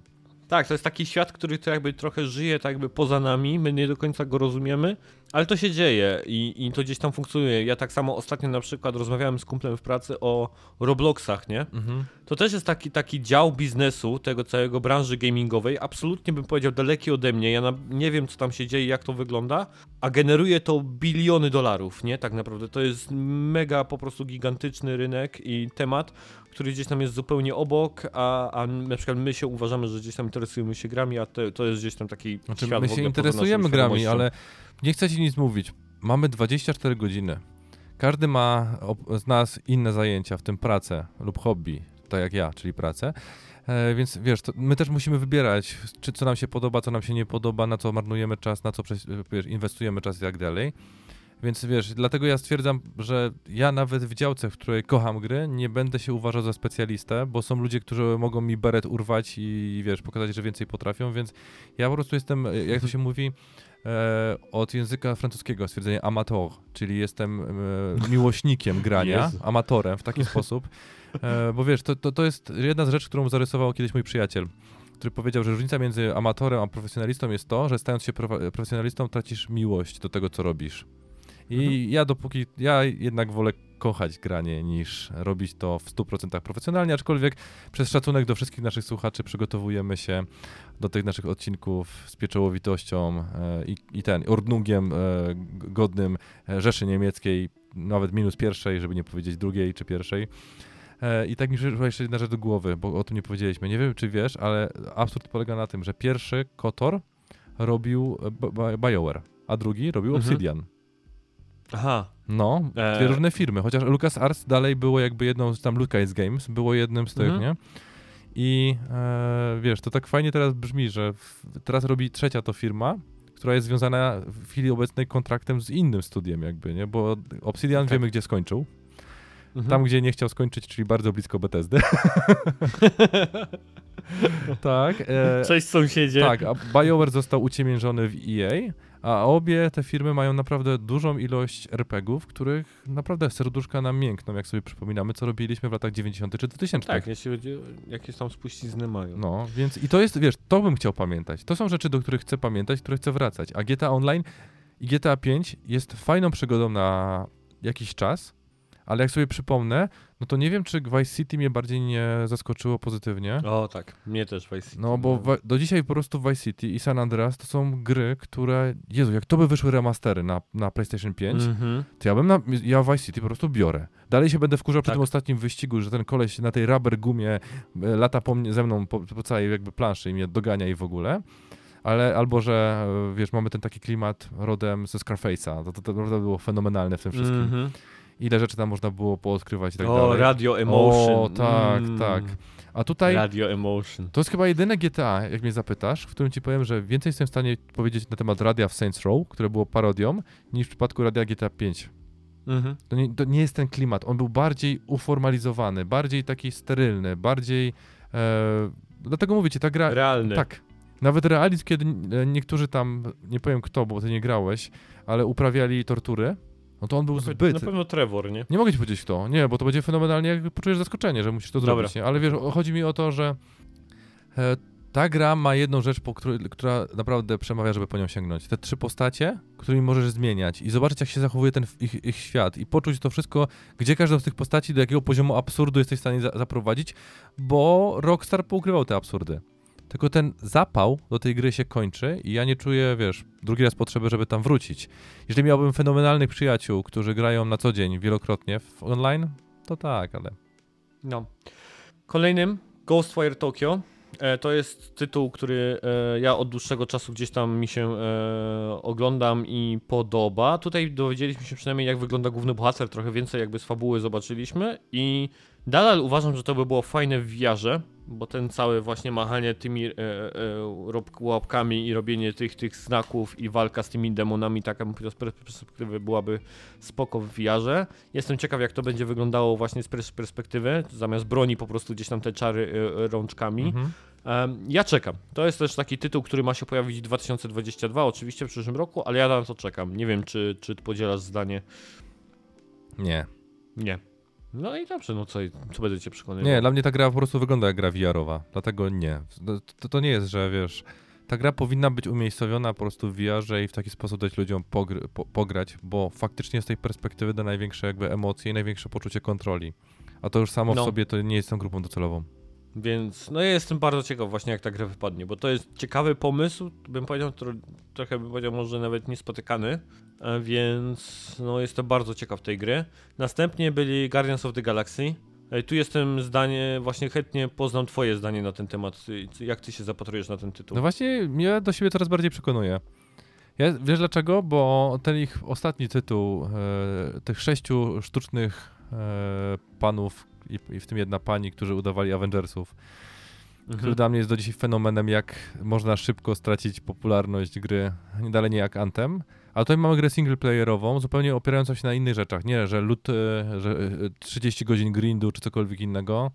I że musisz. Tylko singleplayerowa gra. I to jeszcze jest jakiś, jakaś historia. forma humoru, nie? Tam to znowu było takie. Niby to Disney, no właśnie niby to Disney, ale bez wyrazu. W sensie wiesz, że zawsze Disney przynajmniej przerysowuje bajki do jakiejś takiej bajkowej postaci, a to było jakby no taki eksperyment. Czyli mam wrażenie takie, że Guardian of Galaxy może być tymi Avengersami, którzy powinni być Avengers, gdyby poszli w zupełnie Mhm. inną stronę. Więc dlatego daję temu tytułowi e, szansę. I e, z miłą chęcią zobaczę, dlatego że Gal- Guardian of Galaxy zawsze mi się kojarzyło z takim właśnie podejściem innym. Czyli jak tamci byli, wiesz, tacy musimy ratować świat, to ci tutaj musimy ratować kasetę, nie? Czy wiesz, taki kompletnie tak, tak, tak, czapy, tak. Z, kim oni Skończył nam się hajs na jedzenie, musimy jakoś zarobić, nie? Na przykład takie po prostu e, sprawy bym powiedział. No, No shop, shop, który chce ci humorystyczne, nie? podkrać nogę, tylko dlatego, żeby ci ukraść nogę i mówi, że to jest potrzebne do planu ucieczki, nie? Grut, który No. grutuje, bo jedyne co potrafi powiedzieć to grut. No przecież to jest to samo w sobie ta kombinacja. Mi się zdecydowanie bardziej podobały Guardian 1 i 2 i dalej czekam na trójkę, e, Mhm. niż e, Avengersi pierwsi i drudzy. Mhm. Ale- no, na, Ale ja mogę też taki- powiedzieć inną rzecz. Nie wiem, czy wiesz, co są Watchmeni. No tak, wiem. Dla mnie to do dzisiaj jest najbardziej fenomenalny film o składzie superbohaterów. Dobra, nie tak wiesz, w którym przewija się wiele superbohaterów. A on był mocno hejtowany na początku. A może był. Ja, ja mam komiks i jest fenomenalny e, serial na HBO, który widziałem po prostu. I, on jest tak. Serialu nie oglądałem, On jest oglądałem tylko ten naprawdę dobrze właśnie. skonstruowany. Ja się świetnie bawiłem, bo to, to jest mój poziom humoru, nie? Czyli wiesz, obdarty z lukierkowości. Taki, w którym musimy pokazywać, nie, że jak Thor się pojawił, jak gruby był po prostu w tym, nie, w filmie, to dla Mhm. mnie było, no kurde, w końcu idziemy w dobrym kierunku, nie? Ktoś tu naprawdę, wiesz, przestał być taki ki kijowdupny, nie? Że połknął sobie Mhm. dwukijan dupanu i nic o nic chodzi wyprostowany. I właśnie Guardians o zawsze byli dla mnie takim odejściem od tej pompatyczności, takiego... Wiesz, nie unikają błędów oczywiście, bo to jest dalej Disney i ten mainstream, ale no fajnie się to oglądało. No ja też właśnie uważam, że to są tacy e, tak jakby Avengersi, o których nic nie robiliśmy. Trochę tak tutaj mi to właśnie wy, te, wygląda ten tytuł. Ja ostatnio też widziałem jakiś materiał deweloperski ze studia o tym tytule i tam mi się podobało, że to w ogóle, wiesz tak jak masz w Personie, masz ten e, e, tam o, All Team Assault, nie? Tam, Czekaj, bo właśnie wyskakują. zapowiedziałeś spadek e, słuchalno słuchalności tego odcinka. Nie, dobra, i tak wiesz, jesteśmy tylko my we dwóch, więc tak miało być mało. Jacek, pozdrawiamy cię. Więc pamiętasz jak w Personie jest ten all, all time, all attack, nie? Czy jak się to tam nazywa? Nie pamiętam już teraz ten, e, ten że cała drużyna atakuje przeciwnika. Mhm. To tutaj masz coś podobnego, że po prostu ten e, Quill, tak? Quill może wyciągnąć kasetę magnetofonową, wsadzić ją do Walkmana, zapuszcza muzykę i wtedy tak jakby wszyscy dostają boosta w drużynie i robią jakieś tam super ataki e, na, przez chwilę, nie? Że to się ten pasek się ładuje i tak dalej. Jest też taki ultimate attack, więc strasznie mi się to podobało. A i tak, fajnie, ja też e, czekam, czekam, e, chętnie bym zobaczył, co z tego tytułu wyjdzie. Potem było Vampire the Masquerade, ten cały Blood Hunt, czyli jakiś taki Battle Royale z wampirami. E, jak ktoś może lubi to uniwersum, to ten, ale ponieważ ty sobie strzelasz w głowę... Ja też lubię to uniwersum. A sobie strzeliłem Ale w głowę. bardziej od strony RPGów, Oj, nie? Niż, od RPGów i to bardzo, a nawet od e, grywalnych, w sensie stołowych. planszów, planszówkowych. No tak. dobra, nie nazywamy tego planszówkowy, bo jak to by słuchał żółw, to bym jutro miał po prostu tutaj drzwi wwalone za to hasło. No tak, w sumie tak. Ba- bardziej human approach, nie? Mhm. No, e, tam chyba papierowych. Ja tak, pamiętam to się właśnie, że bardziej, tak? ten wcześniejszy tytuł, który był właśnie w latach chyba 2000, to on był naprawdę ciekawy, naprawdę fajnie skonstruowany i ma wrócić on w wersji nie kurka wodna MMO, nie? czy tam Battle Royale, czy cokolwiek. Battle Royale. Jedyny Battle Royale to jest wtedy, kiedy ni stąd ni zowąd cała rodzina ma e, ten, e, jelitówkę, a ty masz dwie toalety w domu, nie? To jest Battle Royale, na które nic nie robiłem. No, bardzo się starają generalnie wskrzesić tą, tą, tą, te IP, bo wysz, wyszedł tam ten Bloodlines chyba tam wyszedł, to druga część, wyszedł czy wychodzi, nie Mm. pamiętam. Były jakieś tam takie pomniejsze tytuły, nawet chyba jakieś polskie studia pracowały nad tymi małymi tytułami w tym uniwersum, więc starają się bardzo, żeby gdzieś tam te, te wzbudzić to te IP. No, ja zupełnie nie czekam na, ten, na, na, na tego Blood Hunta, no ale może ktoś. E, Deathloop, który oczywiście musiał się pojawić z tego powodu, że no Sony jak już zapłaciło za tą ekskluzywność, to przydałoby się, żeby trochę się tych sztuk sprzedało, e, więc nie wiem, ja przynajmniej nie- lecimy chyba dalej, nie? Bo ja nie wiem, ile razy możemy o Deathloopie mówić. Znaczy, ja ci mogę podpowiedzieć, w nieskończoność. Przecież Deathloop. No, bo jesteś dzisiaj on fire po prostu, Bartek. E, potem był... Ra raczej on chair. Chia... Chia and... E, nie, Chia, tak? To był Chia ten tytuł and Kid tym, gdzie- Amnesia Exhibition. Nie, mi się to zlało w jeden komentarz widzę, a to były dwie produkcje. Chia to był ten taki e, dla dzieci, ten taka, taka gra, gdzie przejmowałeś kontrolę nad zwierzętami. Pamiętasz to? Z tego pokazu? Znaczy, pamiętam, że to było to gitarowe, czyli wiesz, że tam było na kuku się grało, nie? To było to? Tak, tak, tak, tak, tak. To właśnie to takie bym powiedział bardzo takie cukierkowe, jakby skierowane do, do młodszej gdzieś tam publiki, więc to wyglądało gdzieś tam fajnie. Mi się to skojarzyło z taką dziecinniejszą, bardziej przystępną wersją Wilda, który chyba nawet ostatnio został skasowany czy skancelowany e, w niektórych mediach, tak coś przeczytałem. Kojarzysz Wilda? Miała być ta taka produkcja właśnie o, o naturze, o Mhm. jakimś przejmowaniu kontroli nad zwierzętami. Tam była jakaś taka bogini mm, wężowata, to się wszyscy napalali, że jak to super wyglądało gdzieś tam na którymś Gamescomie, pamiętam. E, więc wydawało mi się to, że to jest taka jakby e, zro, zrodziło się to z tego ta, ta Chia. E, a, ten, a, ca, a to całe Kid and Amnesia Exhibition to jest to od Radioheada. E, Radiohead i coś tam, coś tam. wiem, jakiś to taki takie dziwne teaser. wejście w coś, w solar Tak. światła. Przejdźmy dalej. Tak, tak, to więc nie wiem, ja generalnie Radioheada to dwa utwory są, które lubię, a tak w ogóle to nie wiem. Ja jestem po prostu za głupi na ten rodzaj muzyki, tak mi się wydaje. E, To, nie może, to może nie, będzie, nie być było- związane w ogóle z muzyką, wiesz?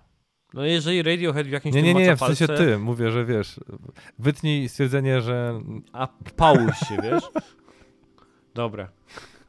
Następnie było e, Uncharted A Thief's End oraz Lost Legacy Mhm. e, w wersjach rozszerz- rozszerzonych na PS5 i, i na PC. E, już poleciłem tą grę moim znajomkom na, na, na PC, tak żeby sobie koniecznie gdzieś tam sprawdzili. Znaczy to jest must have. To jest, nie, serio, jeżeli możemy o czymś powiedzieć, ja mogę Ale czymś po powiedzieć. cholerę, Nie, nie, na pecety. po cholerę. Na pecety? No tak, na pecety to jest must have. tak. Ja mówię o pecetach. W sensie po cholerę mi, po to, żebym... Bo chcę. Dlaczego mnie pytasz? Czy ja nie grałem w Personę kilka razy? Na dwóch różnych konsolach? I ja nie wiem, dlaczego zadajesz czasami pytania. Są takie... Kamil Szymon na Twitterze zapytał, jak się Germanos czujesz z tym, że ograłeś Uncha- Uncharted 4, a tu remaster? Czuję się niejako, bo mam to w dupie. Zupełnie mnie to nie, tutaj nie przeszkadza, że ograłem już te, tego, tą, tą, tą czwórkę z, w tej wersji PS4. E, Lost Legacy mam na półce w pudełku w tej wersji, więc e, też chyba ogram w tej, a nie będę czekał na ten, ten, ten remaster. Bo i tak te gry wyglądały super. Ja i tak byłem zadziwiony, jak Ale bo jest to nawet update. dzisiaj Bo wygląda. jest przecież update do Uncharted 4 chyba, nie? Znaczy, o, tak, ale on bardziej na, na klatkarzu chyba pracuje i, i płynności niż bym powiedział podnosi tam e, rozdziałkę.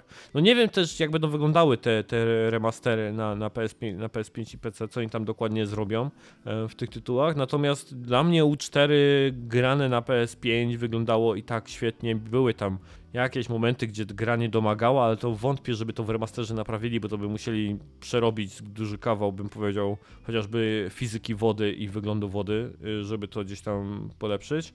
Więc em, ja tutaj, Kamil, zupełnie bym powiedział, jestem całkowicie spokojny i niezdenerwowany. Ale już powiedziałeś, że masz to w dupie. tak, ja mogę to powtórzyć bardzo spokojnym głosem, że mam to w dupie. Dobrze. Jacek Kaleta również zadał nam pytanie. E, co sądzicie na temat wycieków z GeForce Now? Czy myślicie, że Sony planuje naprawdę wyrzucać coraz to więcej swoich eksów na PC-ty? No ja myślę, że jak kupili sobie te studio deweloperskie skupiające się na remasterowaniu gier na PC, to zrobili to w jakimś celu. I, I, to się chyba ten Nix, Nixes, tak się chyba nazywa te, te, ta ekipa holenderska, którą zakupili e, gdzieś tam w okolicach też e, ogłaszania Housemarku. E, która wyłącznie się skupia na optymalizacji gier konsolowych pod wersję PC, więc e, tak, Jacku, spodziewam się, że tych gier będzie w przyszłości lądowało coraz więcej. Znaczy, wiesz... Kiedy, kiedy i jak, to ja się tutaj do tego nie e, jakby nie powołam, aby nie odważę się to powiedzieć, bo to wie tylko Sony. E, Sony tak naprawdę widzi po pierwsze, jak rentowna jest dana gra, czy się jeszcze sprzedaje, czy jest jeszcze co można byłoby wycisnąć z tej produkcji, a jeżeli na konsolach już nie można nic absolutnie wycisnąć, bo zostało to wydojone do cna, no to w takim wypadku pakujemy to na przykład na PC. -ty. Mm, Więc... Robiąc jednocześnie remastera, bo zapomni, zapominasz o tym, że wydają to jednocześnie na nową, na next geny, a dokładnie na pół next genów, bo są dwa, więc pół to jest Sony. Mhm. E, ale wiesz, kiedyś doczekamy się sytuacji, w której Sony wygra sw wyda swojego e, third parta na PC i jednocześnie na, na ten, nie, na konsolę. Czemu nie? Do, do, doczekamy się, doczekamy się. Zobaczysz, doczekamy się. Możemy się założyć nie, o Monsterka. Możemy się założyć o Monsterka. Dla mnie nie, bo generalnie Sony tak dużo płaci za produkcję tych Exów, a Exy mają głównie sprzedawać konsole. I dlatego w tym roku tak naprawdę dużo rzeczy jest popychanych jak najbardziej dalej, jak najbardziej dalej, po to, żeby na półki sklepowe trafiło więcej konsol. Bo Exy mają sprzedawać konsole, to jest ich priorytetowe zadanie, więc Horizon, God of War, Gran Turismo musi się pojawiać wtedy, kiedy będzie lepszy dostęp do konsol. I dlatego sorry, ale Returnal i Ratchet Clank no musiały wyjść. Bym powiedział, z portfolio Sony to są i tak produkcje, można powiedzieć, oczywiście są super, na pewno są super. Returnal jest mega, ty pewnie Ratcheta grałeś, też powiedz, że jest mega. Aczkolwiek przy kalibrze Horizona i Godowora i sile sprzedażowej, jakie mają te produkcje, no to one są klasę wyżej i, i sprzedadzą więcej konsol. E, dlatego zostały popychane jak najbardziej dalej e, od tego roku, no. Więc na pewno Sony się wkurza, jeśli chodzi o dostępność konsol. Ale, ale ty chciałeś coś powiedzieć jeszcze, tak ja ci weszłem w zdanie. Jak będę miał rację, to, to ci to będę miał rację, bo nie ustaliliśmy daty zakładu, więc któryś z nas umrze wcześniej, to temu drugiemu o, trzeba przynieść monsterka i żeby będzie miał rację. Czyli zakład do śmierci. No do śmierci, naszej albo konsol. bo, bo, jeżeli umrze wcześniej po, a... Sony, to nikt z nas nie będzie miał racji, nie? Nie, to ty Kurde, będziesz miał rację będziemy wiecznie czekać. A o czym będziemy wtedy podcast nagrywać, jak już będziemy taki starzy, a Sony nie będzie? Znaczy nie będziemy pamiętać, co mówiliśmy wcześniej, więc będzie, kochanie, a o czym to ja już mówiłem? Kim ty jesteś? Złodziej, jak jest w moim domu? Sześć odcinków i dokładnie o tym samym gadają. Bo nie pamiętają. Będzie ten, a. dwóch old men podcast, nie? Albo nazwiemy się Old German Republic. Marvel's Wolverine. Tomaszu, skup się. Malverse Wolverine. Absolutnie się tego nie spodziewałem. Mega zaskoczenie dla mnie. Nie wiem, czy, ty, bo ja mi szczena opadła tak naprawdę jak zobaczyłem. Po pierwsze, że Malverse Wolverine to jest jedno, a po drugie, że robi to jeszcze Insomniak. Mhm. Ja nie wiem, tam, tam e, Aczkolwiek mam swoje gdzieś tam o Jasonie Schreierze, bym powiedział, zdanie, ale ten jego tweet, w którym napisał, e, że tak, Marvel's Wolverine nas zaskoczyło, a w Insomniaku pracuje prawdopodobnie 10 tysięcy osób. Więc e, no nie wiem, jak oni wypluwają te tytuły, e, ale... Może się po prostu no poszerzyli, jak... nie? Bo to jest nie, aż na ich capability z zeszłego roku, to nie sądzę, żeby robili jednocześnie tak dwa duże tytuły.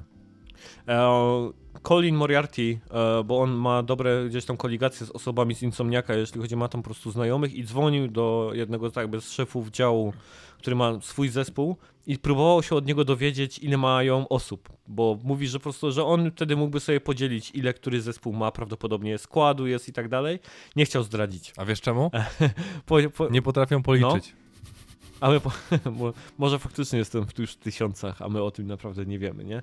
Ale generalnie bardzo gdzieś tam mówił, że no, mi jest przykro, ale że specyficznie zostało tak jakby zakazane, żeby rozmawiać o, o tam e, men councie w studiu e, i tak dalej. Może się mocno poszerzyli na przykład, albo coś takiego w ostatnim czasie. Natomiast Wolverine, ja jestem bardzo zaskoczony. E, nasz korespondent z Graligradu Bruczewski zadał nam pytanie związane z Wolverinem.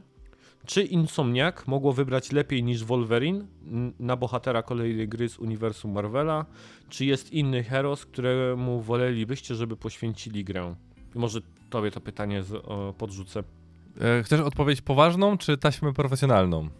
O kurde. Tak, szansie na sukces. Masz jeden wybór. To poważne. Poważną, szkoda, bo chciałem powiedzieć, że Deadpool. Bo dla mnie zawsze Deadpool jest pierwszym bohaterem z Marvela, którego chciałem zobaczyć. Nie. Moim zdaniem, e, biorąc pod uwagę tych bohaterów, których już wiemy, że wystąpią i na pierwszym jakby planie, to ja bym po prostu chciał zobaczyć grę e, z punktu widzenia Venoma. Dla mnie to jest, wiesz, ale że Venom już jest Mhm. zakazany, jakby e, przypisany do innego uniwersum, bo tak naprawdę Marvel się dzieli na kilka sub subuniwersum, które są własnością różnych jakby podmiotów gospodarczych, w tym na przykład Sony, który ma prawa do, do tego wszystkiego. To też jest żart e, idący dalej, nie? Dlaczego e, Nick Fury ma opaskę na, na innym oku jest czarnoskóry? Bo ten, który był białoskóry i miał opaskę na innym oku, nie mają do niego praw. Aha, o to ciekawostka. To jest, Nie wiedziałem. No to jest jeden z żartów, których kiedyś usłyszałem właśnie i pomyślałem, kurde, to może być prawda, nie? Bo tak de facto Nick Fury był przypisany też częściowo do innego, jakby Mhm. do innego e, subczęści, nie? Więc wtedy jak to tworzyli, mogli nie mieć jeszcze praw, bo oni je dopiero skupywali. Wolverine jest na tyle ciekawy, że jest e, właśnie postacią, która jesteśmy w stanie ją kanonicznie ustawić w kilku częściach, znaczy przestrzeniach czasowych. Bo on, jak nie wiem, czy wszyscy wiedzą, ale brał udział w pierwszej, znaczy w drugiej wojnie światowej, e, razem z Kapitanem Ameryką nawet w, części, w pewnych częściach, jakby w pewnych li- timeline'ach, tak to nazwijmy, komiksowych występował. Mhm. I jest on też tragiczną postacią, bo wiemy o jego rozwoju, w jaki sposób e, pewne rzeczy u niego Mhm. zostały wytworzone, czyli ten adamantium zostało zamienione na szpik, znaczy szpik kostny został na adamantium, czy tam chyba to było adamantium, a nie vibranium, adamantium.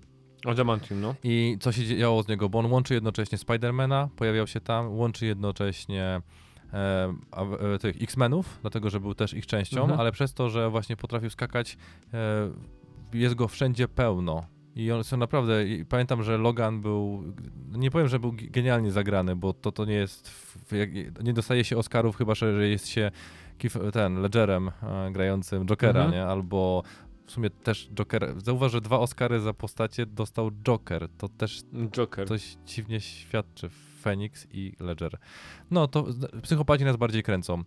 E, ale Mhm, wiesz, w przypadku tak. Marvela to jest jedna z bardziej ciekawych postaci, która naprawdę można pokazać z różnych stron. I to też daje sz- szerokie pole do popisu, nie? Bo tak jak mówisz, że go było wszędzie i generalnie on łączy wiele gdzieś tam tych uniwersów i, i, i, i, tematyk, no to łatwo też po prostu gdzieś go tam umiejscowić.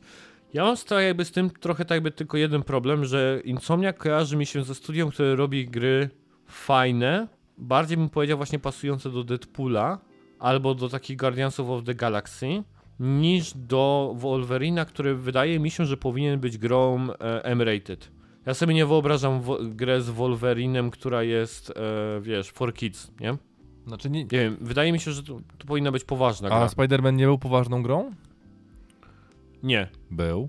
Mo- momentami był. Pamiętaj, jakie on tak, momentami. rzeczy poruszał, nie? To wiesz, to jest kwestia tego, że nie wkładajmy im w ręce konwencji jednej. Niech się pobawią kilkoma konwencjami i zrobią Wolverina na tyle ciekawego, że i śmieszy, i bawi. Wolverine w komiksach też nie był non-stop poważny, dlatego że on miał poczucie humoru, aczkolwiek takie bardziej grubiańskie, wiesz, dystansowane, nie? Jak pamiętam. I tak samo jest w przypadku Spidermana, któremu więcej jest tego nastoletniej leciałości, wynikającej z tego, że był faktycznie nastolatkiem, ale też tam e, poruszał wielokrotnie takie, wiesz, smutne, negatywne elementy, w zależności od tego, z kim się spierał i z czym miał do czynienia. Mhm. Więc to wiesz, to jest kwestia, że jest pierwotna konwencja, która definiuje Logana. Ale oprócz tego jest wiele naprawdę, zostawmy im, bo Insomniac do tej pory jeszcze mnie nie zawiódł. A przynajmniej nie pamiętam.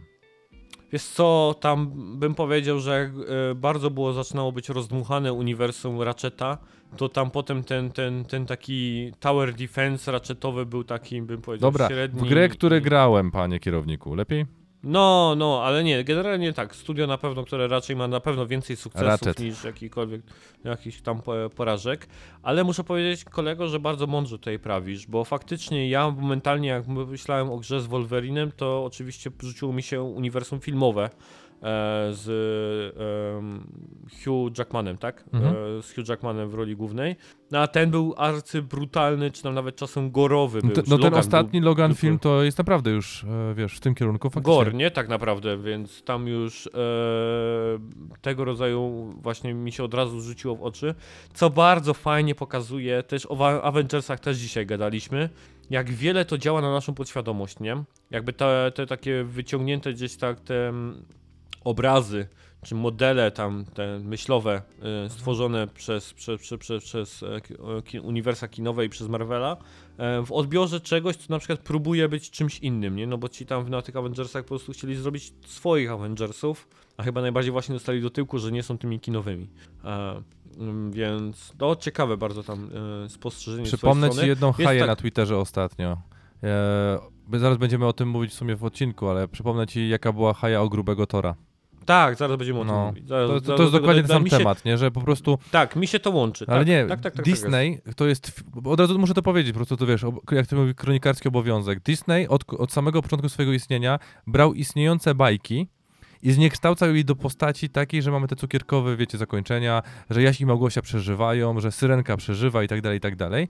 I to też się wpisuje w to, że my w chwili obecnej, nie wychodząc poza nasze jakby pierwotne instynkty wynikające z tego, co poznajemy w telewizji, nie znamy oryginałów. Nie wiemy jak Andersen, jak bracia Grimm, jak twórcy w ogóle mitologii nordyckiej tworzyli oryginały, czyli kim oni byli i jak, dlaczego w taki sposób, a nie inny wyglądali. I troszeczkę, wiesz, bazujemy tylko na pewnej części spektrum, która jest bardzo popularna i bardzo podkręcona pod kątem tego, żeby jak największa ilość osób mogła pójść do kina. Mhm.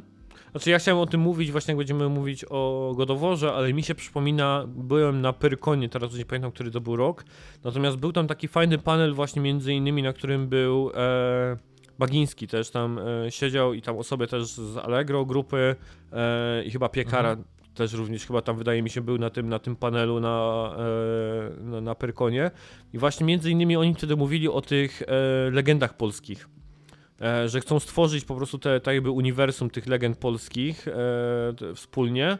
I oni wtedy też bardzo dużo mówili o amerykanizacji tak jakby tego, co my postrzegamy jako superbohaterowie, że to jest tak jakby wryte w naszą kulturę, że Thor to wiesz, jak to jest ten blondyn e, model e, i tak dalej, że, że, że, że wszyscy ci bohaterowie, czy tam nawet z, z, z Grima i tak dalej, e, są tak jakby zupełnie oderwani od faktycznego Mhm. gdzieś tam oryginalnego obrazu, bo mamy po prostu tak przesyconą naszą kulturę amerykanizacją. No nie? tak.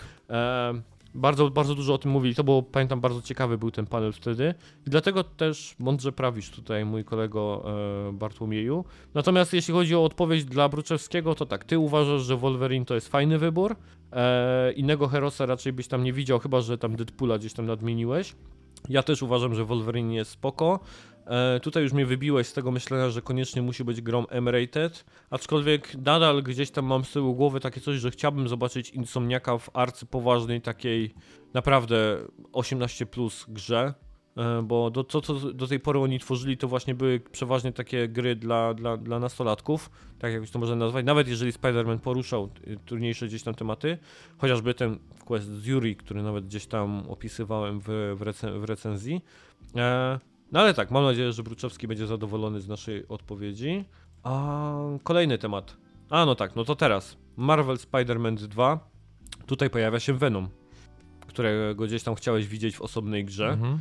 E, I podobno ma to być tytuł całości w koopie do ogrania. Żeby sprecyzować, e, Venom jest symbiontem, tak? I Mhm. on e, przyłączał się do różnych postaci w komiksie.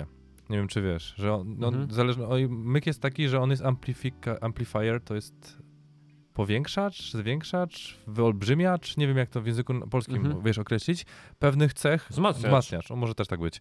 Wzma- on wzmacnia pewne cechy, które ma już jego nosiciel. I dlatego on jest Mhm. o tyle ciekawą postacią po prostu tego całego uniwersum, że w zależności od tego, z kim się łączy, takie cechy zaczyna mieć. I to i wiesz, jest też przerysowany do bólu.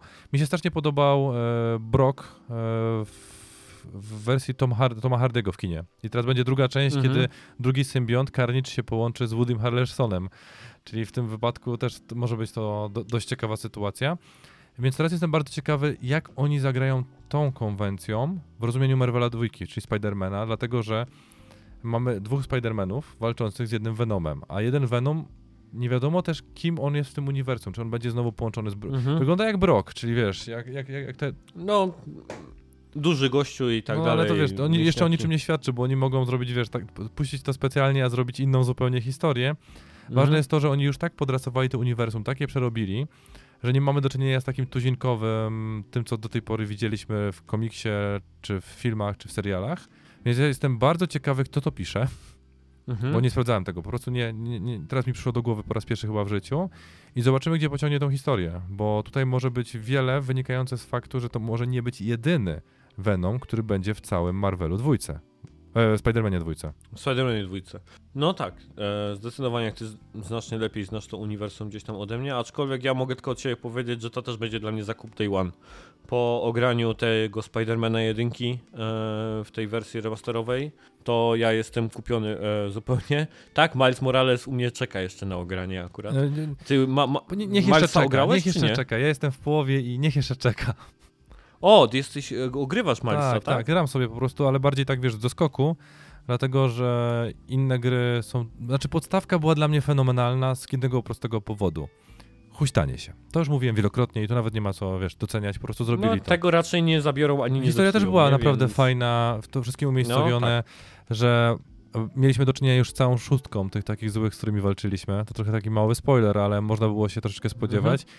I że każdy był narysowany jakoś, czyli nie, że doktor Octavius, e, ty wiesz, e, to chyba się nazywa Molina, tak? Aktor.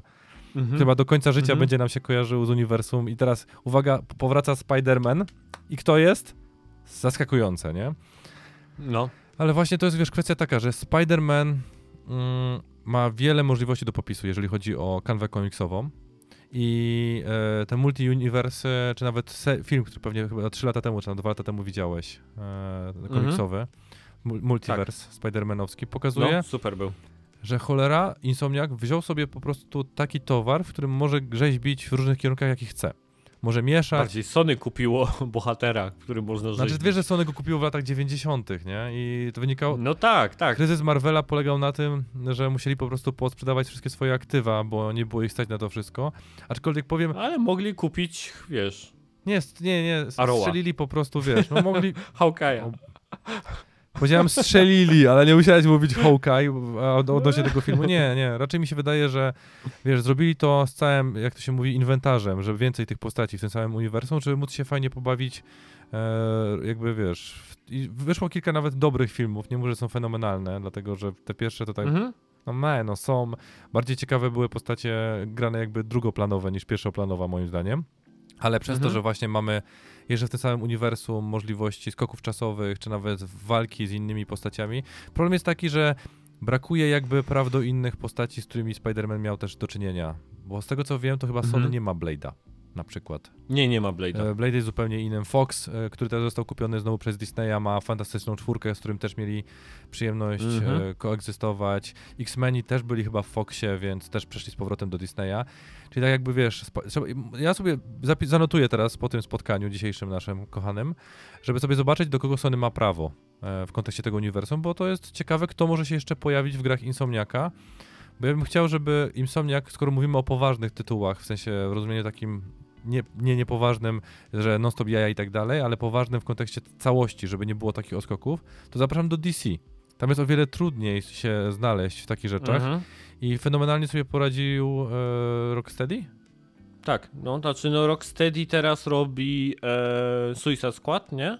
A Gotham Knights jest robione przez... Nie pamiętam teraz, kto robi Gotham Knights. E, czy nie czasem ten... Um, nie Monolith, tylko jak się nazywa to studio od Just Cause'a. Nie pamiętam, dobra, trudno. Nie przypomnę sobie na pewno. E, ale do, do Marvela sobie, te, do Spidermana dopisałem również kolejne pytanie od Mhm. Buczewskiego. Jeśli czysto hipotetycznie Insomniak miałoby stać się studiem tylko od gier na licencji Marvela, to byłaby to dobra wiadomość, czy raczej niekoniecznie. I teraz tak, po pierwsze, e, szybko odpowiadając na twoje pytanie, e, Bartek, ja jestem bardziej niż pewien, że Sony ma dostęp, prawo wyłącznie do Spidermana, ale ponieważ gry nie nazywają się Sony Spider-Man, tylko Marvel Spider-Man, no to Marvel użycza tak naprawdę na poczet gier e, innych postaci z uniwersum. Ale Sony kupiło tylko i wyłącznie i ma prawa do, do Spider-Mana. E, tak, to, tego jestem bardziej niż pewien. A inne gry są dalej czysto, inne postacie są dalej czysto marvelowskie. No, i, no to teraz- teraz ci powiem, bo już znalazłem. E, więc z tego co wynika, mają prawa do Venoma też. A, no tak, no bo film też był Venom. No, ale też to jest- kupili razem ze Spider-Manem Venoma, nie, tak? nie, mi się wydaje po prostu, że wiesz, co to, to chodzi o kooperację zwiększenia franczyzy, czyli zasięgu jakby e, tego Spidermana i innych rzeczy, dlatego nazywają to bo to jest obopólna kooperacja, że im dobrze jest troszeczkę być ukrytym pod Marvelem, że to jest Sony Marvel Universe, wiesz, e, pod tym płaszczykiem, Mhm.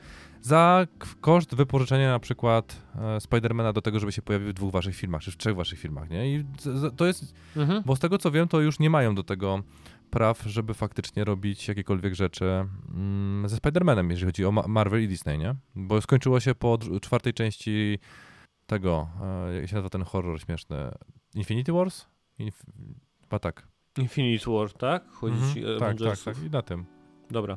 I teraz wracając do tego pytania e, Bruczowskiego. Nie, nie chciałbym, żeby Insomniac był tylko studiem e, związanym z grami Marvela, no bo to jest dla mnie zawsze jakieś tam ograniczenie, nie? Oczywiście uniwersum jest bogate i można wiele postaci gdzieś tam z niego wyciągać i, i próbować różnego rodzaju tytułów, aczkolwiek nie chciałbym, żeby te, tak było ograniczane te, te studio i jeżeli Sony dobrze współpracuje z Marvelem, to ja bym chętnie zobaczył też grę marvelowską, nie wiem, od Santa Monica, e, od może tam od Naughty Dog, od, od Sucker Puncha, tak? Od innych jakichś ekip Sony, które też mogłyby jakąś postać wziąć i nadać jej zupełnie innego e, sz, szyku czy, czy wyrazu, o czym mówił Bartek, Mhm. tak? I pokazać coś w innej kanwie, więc e, z, dwu, z różnych powodów nie chciałbym, żeby tak było, żeby to Insomniac tylko robi tak naprawdę te, te, te, te tytuły. Wydaje mi się, że to by było trochę marnowaniem. Nie, Takie, oni już po dwójce powinni skończyć i wiesz, bo to jest kwestia taka, że będą się za bardzo kojarzyć i będą za bardzo e, w Też jednej tak kanwie, wiesz, usadowieni, Mhm. przez co inne studio, które, bo patrzcie, na Insomniac wjechał na Spidermana za przeproszeniem, jak tokolwiek nie zabrzmi, na pełnej kurwie, nie? W sensie, wiesz, na świeżości Mhm. łba e, ma, mieli możliwość zrobienia czego chcieli, zrobili fenomenalną grę. Jeżeli mieliby zrobić szybkich, wściekłych 6, podczas gdy robili wszystkie pozostałe części, no to wiecie, co wyszło tak de facto z tego. No to by było odcinanie kuponów, nie ma innego podejścia i trzymamy się sprawdzonej rzeczy, bo nam się nie opłaca zaryzykować na tyle, żeby odejść od tego. Więc w tym momencie trójka powinna pójść do, pójść do jakiegoś studia mniejszego, które mogłoby się pokazać. I troszeczkę do, dorzucę ci rzeczy, żebyś wiedział. Ogólnie rzecz biorąc, e, Sony, e, Sony Spider-Man Universe składa się ze Spidermana oraz jego adwersarzy, czyli na przykład takich osób jak Morbius, Craven, Sinister Six, czyli Mhm. tych, których widzieliśmy e, w grze, mhm. Nightwatch, Madame Web, o której pewnie nie wiedziałeś, ona jest silnie związana Mhm. z, z podróżami między uniwersowymi. E, I, to, I one są tworzone wszystkie w ramach, teraz są w produkcji, w developmencie, czyli 2023 ma być Craven the Hunter, Morbius ma być 2022, tak. e, więc oni, Z Jaredem Letą, nie? Chyba Morbius ma no, być. no, no pasuje e, po film. prostu do tego, do, do, jak tak sobie Mhm. wiesz, przypomnę. I tak, więc to uniwersum jest szersze niż nam się zdawało 15 minut temu, jak o tym mówiliśmy, że sprawdzę to w domu. E, I przez to, że ale nie ma tam jakby większych postaci pozytywnych niż Spider-Man, tak jakby wiesz. Tak. On jest najbardziej pozytywną i najbardziej rozpoznawalną, a te, które są wokół niego, to są bardziej takie drugoplanowe i sidekicki w kontekście, jakbyśmy to patrzyli na Marvela. Albo antagoniści w ogóle przeciwnicy, ale to, dalej są rozpoznawalni i dalej są to, to ciekawe, jakby wiesz, postacie. I mamy tutaj kilka takich, które są pół na pół, bo nie możemy powiedzieć o Venomie e, z pełną premedytacją, że to jest postać negatywna albo postać pozytywna. On jest tak Mhm. jakby po środku, nie? W sensie, wiesz, w zależności od Mhm. znowu tego. Więc i, dzięki tobie i dzięki słuchaczom w tym momencie po prostu kliknąłem w odpowiednie miejsce i sprawdziłem, co w ciągu najbliższych pięciu lat się będzie działo i tym bardziej się cieszę. E, natomiast to, co będzie się działo w przeciągu roku następnego, e, to Gran Turismo 7. I idź tą e, powodę, Bartek, bo naprawdę na pewno nie będziesz miał nic do dorzucenia, jeśli chodzi o ten tytuł. To ja już może tutaj tak solo pociągnę podcast, że ja oczywiście czekam jak najbardziej na Gran Turismo 7. Już sam ten zwiastun mi się strasznie podobał. On już dał taki przedsmak tego intra, które na pewno rozpocznie Gran Turismo 7, bo mm, te początkowe sekwencje, te przepiękne sekwencje, e, które emanują po prostu miłością gdzieś tam do motoryzacji, to zawsze gdzieś tam taki ich stały punkt e, każdej części. E, już ten zwiastun pokazywał gdzieś tam zalążek tego. Pokazano także dużo z trybu kariery, nawet z takich rzeczy jak, jak, jak e, menusy, jak będzie wyglądała mapka świata, e, jak będą wyglądały salony, jak będzie wyglądało GT Auto, gdzie będziemy wymieniać olej samochodom, możliwości tuningu samochodów, wymiany części i tak dalej, więc to wszystko było gdzieś tam pokazane. Więc będzie to na pewno ogromna gra. To będzie zdecydowanie bardziej Gran Turismo 6 e, niż Gran Turismo Sport oczywiście, czyli będzie to bardziej w tym kierunku. No i właśnie to jest taki, takie pytanie, które ja sobie zadaję, bo nie chciałbym też, żeby oni tego sporta tak całkowicie zrezygnowali. Znaczy chciałbym, żeby po prostu sporta porzucili jako Gran Turismo Sport ten tytuł, ale żeby e, ten duch sportów, tego e-sportu motoryzacyjnego, który tak naprawdę Gran Turismo Sport wprowadziło na salony, te mistrzostwa Gran Turismo, które są streamowane i, i świetnie się ogląda, E, i tworzą gdzieś tam tych młodych e, e-kierowców, czy jakkolwiek by to nazwać, żeby to dalej gdzieś tam trwało. Nie chciałbym, żeby po prostu ten, ta idea i to zostało, ta wizja została zupełnie gdzieś tam za, zapomniana, e, więc jestem ciekaw, jak oni to połączą. Jak oni połączą grę, która jest właśnie nastawiona, która właśnie apeluje do osób, które gdzieś tam brakowało ich, brakowało tej, tej kariery, E, ale, nie za, ale i zachowają właśnie tego ducha, ducha motosportu, gdzieś tam e-sportu. Um, to jest taka dla mnie ciekawostka i to też jest dla mnie zakup day one, tak? Jak Turismo jak tylko się pojawi, to, to jest dla mnie zakup pierwszego dnia, więc tutaj z tej strony pozdrawiam e, Jakuba W., e, z którym na pewno będę się ścigał w czasach, jeśli chodzi o licencję, ale też wiem jeszcze, że jest jeszcze na Twitterze parę osób, które na pewno będzie się chciało ścigać i, i, i, i walczyć o najlepsze czasy, więc no ja nie mogę się doczekać. Marzec już, yy, marzec już powinien być, więc, więc jaram się i czekam. Nawet się ciebie nie pytam, Bartek, czy Gran Turismo jakkolwiek ciebie? Mm, bardzo. Ja z miłą chęcią poglądam, jak ty się ścigasz, bo to jest jedyna frajda w tym momencie, którą będę miał. Ja nie żartuję, serio. Ja uwielbiam oglądać wyścigi, ale tylko i wyłącznie mhm. z tylnego fotela, jeżeli chodzi o... Tak samo jak lubię oglądać Formułę 1 czy rajdy WRC, mhm. ale nie lubię się ścigać, dosłownie. Mhm. Spoko. To będę wiedział, że mam streamować. Mhm. Z miłą chęcią będę no twoim no jedynym fanboyem. Przechodzimy do chyba największego tytułu tego pokazu, który był chyba takim wyczekiwanym momentem dla przez wszystkich, no bo zapowiedziany jako tylko i wyłącznie teaserek z logiem. God of War Ragnarok. Um, Bartek, jak ty zwiastun strawiłeś? Nadal, no w sensie strawiłem. Doceniłem dwie rzeczy.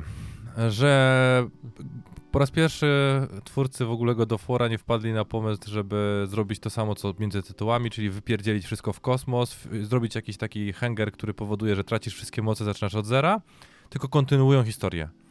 Widać po prostu, że jak pływa tą łódką, e, to jest i jego syn. Teraz już wszyscy możemy chyba mówić, że to jest Loki, nie? Który mhm. dojrzewa, który chce poznać swoją historię, nie mamy od tego odcięcia, czyli będzie kontynuacja w kontekście tego, że mamy bohatera, który wszyscy wiemy, kim jest w Marvelu, więc nawet nie będę próbował mówić konsekwencji faktu, że wiemy, że to jest Loki. To jest mega duża mhm. konsekwencja fabularna. Wiemy, e, kim on był i co on robił. Dobra, jak ktoś z was nie czytał, to jest fenomenalna w sumie antologia to się chyba nawet nazywa, Nila Gaimana, mhm. jeżeli chodzi o mitologię nordycką. Zachęcam, naprawdę. Nieraz już poruszana przez ciebie. No to nie wiem, to jest jedna z rzeczy, które mogę powiedzieć. Uwielbiam Nila Gaimana, ale to w jaki sposób on to wszystko opisuje i zgłębia, naprawdę jest czymś, co, po co warto sięgnąć. Tam jest wytłumaczone wszystko, nawet kuźwa, skąd, dlaczego ta jemioła, która się pojawiła bardzo szybko, i ona się przestraszyła, to już wiedziałem, mhm. kim jest ten Stranger, bo to w mitologii jest na pierwszej stronie, kurde, wiesz, tam na pierwszych kilku stronach opowiedziane, więc to wiesz, to jest dalej zbudowane na kanwie, więc to jest jedna konsekwencja, że mamy już negatywnych jakby, negatywny świat, mamy jego ojca, który wiemy, że jest negatywny, bo on wybija wszystko, co się rusza, ale tylko my przypisujemy tego moc sprawczą i mamy po drugiej stronie jeszcze pozostałych żyjących bogów, z którym będzie jakaś konsekwencja i mamy Tyra, mamy e, mhm teraz zapomniałem jak się nazywa głowa, przepraszam. Jest, jest mega późno. Kompletnie. Mimir, o już przypomniałem sobie, Mimir. Mim, e, no, tak, Mimir. I że kontynuujemy tą historię, że jest Mimir, widać, że porusza się z nimi, widać, że Freya znowu atakuje, czyli że będzie druga część czegoś, co już historycznie w kontekście fabularnym było fenomenalne.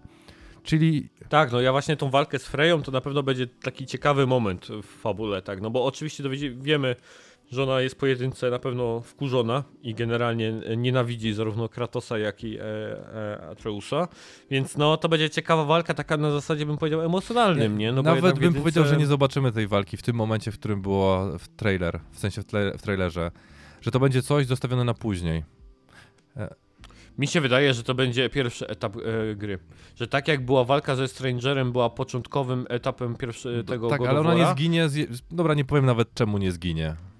No może, czy zginie, czy nie, nie, ale wydaje mi się, że to będzie pierwszy ten taki e, pierdolnik. Taki dłuższy, pierwszy du, segment gry. no, mo, może tak być po prostu, bo wiesz, mogą no. pojechać na tym sprawdzonym e, segmencie, w którym ta walka była długa ciekawa i niespodziewana.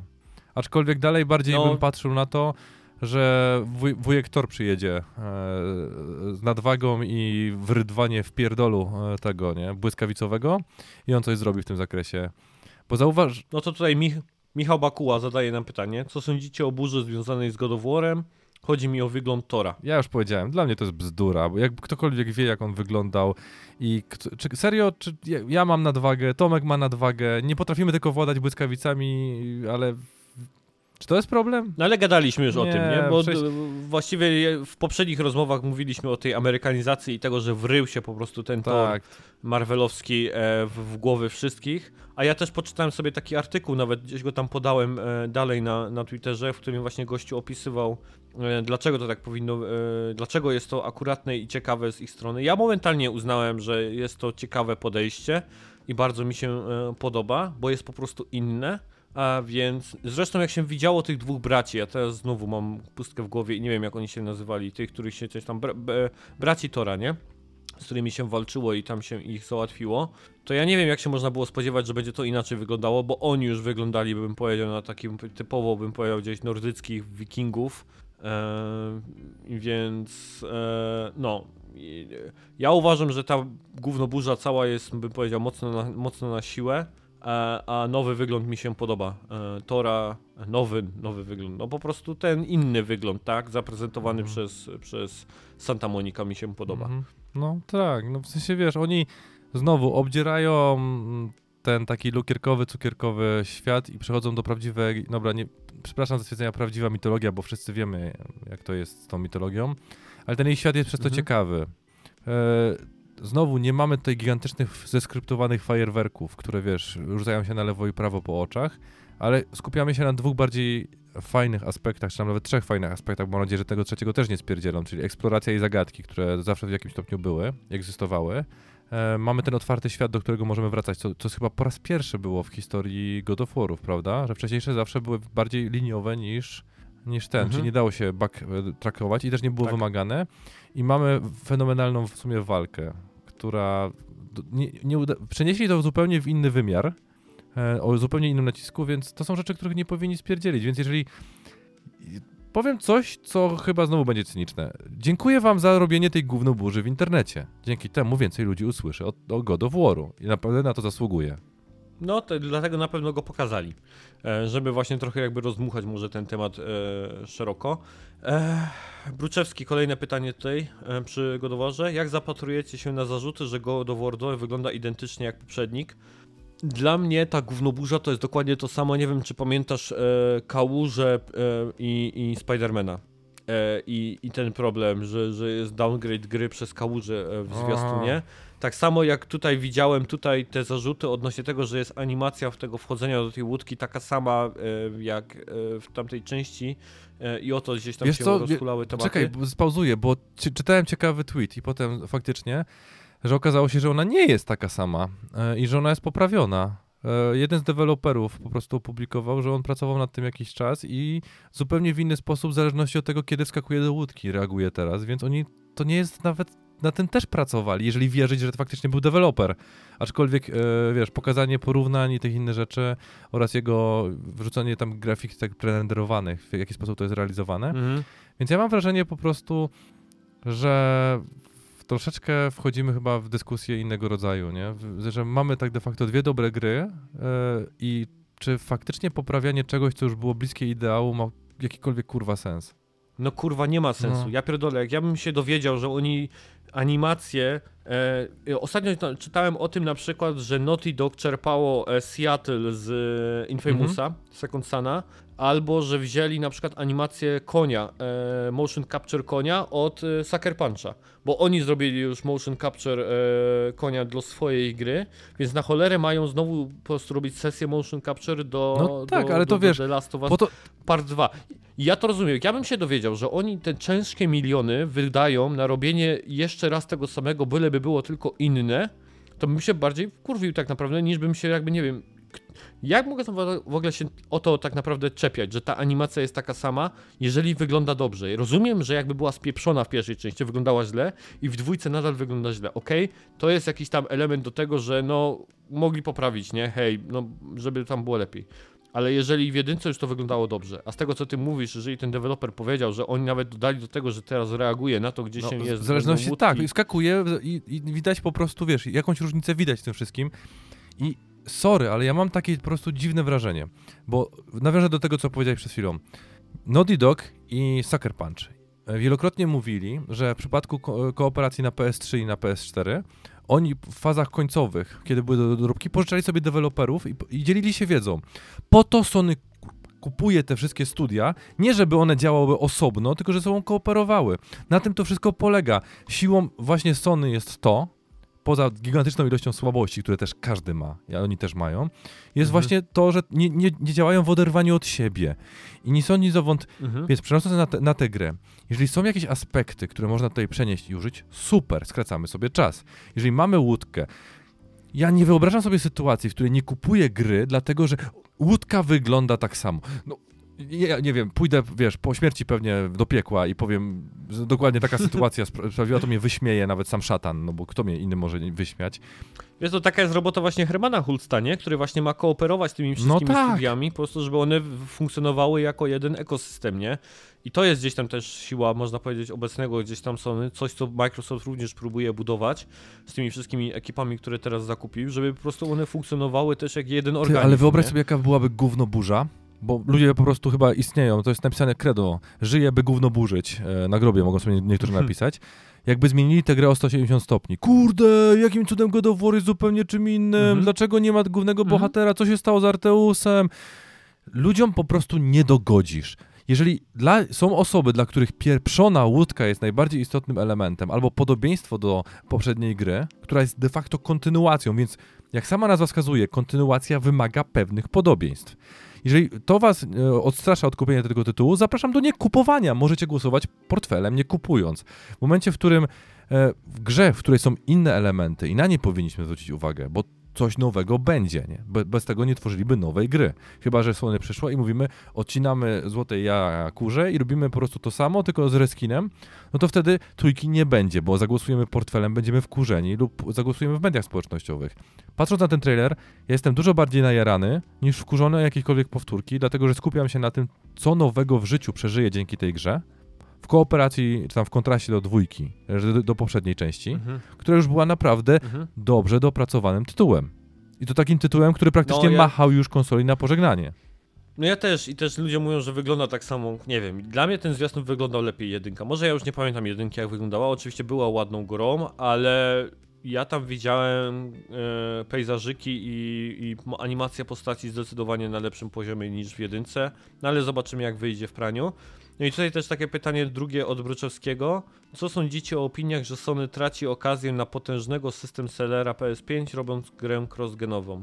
A Czy my o tym nie gadaliśmy już pewnie, psy- bo to jest znowu ten.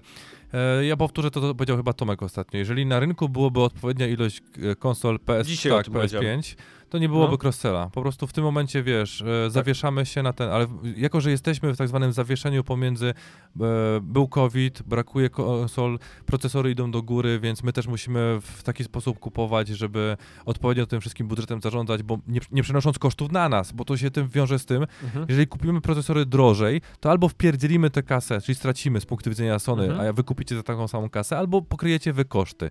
Więc gdzieś ten, e, ten sprzedaż musi się rozłożyć. Czy to jest pomiędzy genami, jak to się mówi, czy gen, Tak. przepraszam, PS4, PS5, czyli Mhm. pomiędzy, e, czy to e, w postaci kosztu. Jeżeli mielibyśmy tylko i wyłącznie system sellera, ja mogę się założyć, że cena tej gry była około 450-500 zł, gdyby wyszła tylko na PS5. Bo oni muszą się odbić od kosztów produkcji gry, kosztów marketingu i innych kosztów, które są z tym związane. Na przykład wypożyczenia tych ludzi z Insomniaka do, do Santa Monica, tak? Bo chciałem powiedzieć do Gorilla, ale Gorilla to robi ten, nie? w sensie, no, dzisiaj też o tym mówiłeś, Horizona. Horizona.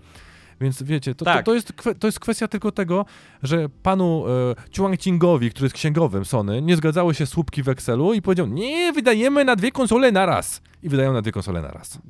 Dokładnie tak, więc Bruczewski z mojego punktu widzenia, gdyby ona wyszła tylko i wyłącznie na PS5, nie spełniłaby roli system sellera, bo nie ma systemu, w którym ma sprzedawać.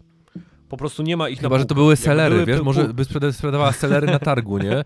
Chyba, że Seller sellery na targu to był system seller sprzedający, no nie, nie mamy możliwości w chwili obecnej posiadania gry tylko i wyłącznie na PS5, która zapewni nam sellerowość, czyli tą, e, raczej mamy brokuły w chwili obecnej, czyli trzeba je wpierdzielić, żeby potem przejść na poziom wpierdalania sellerów.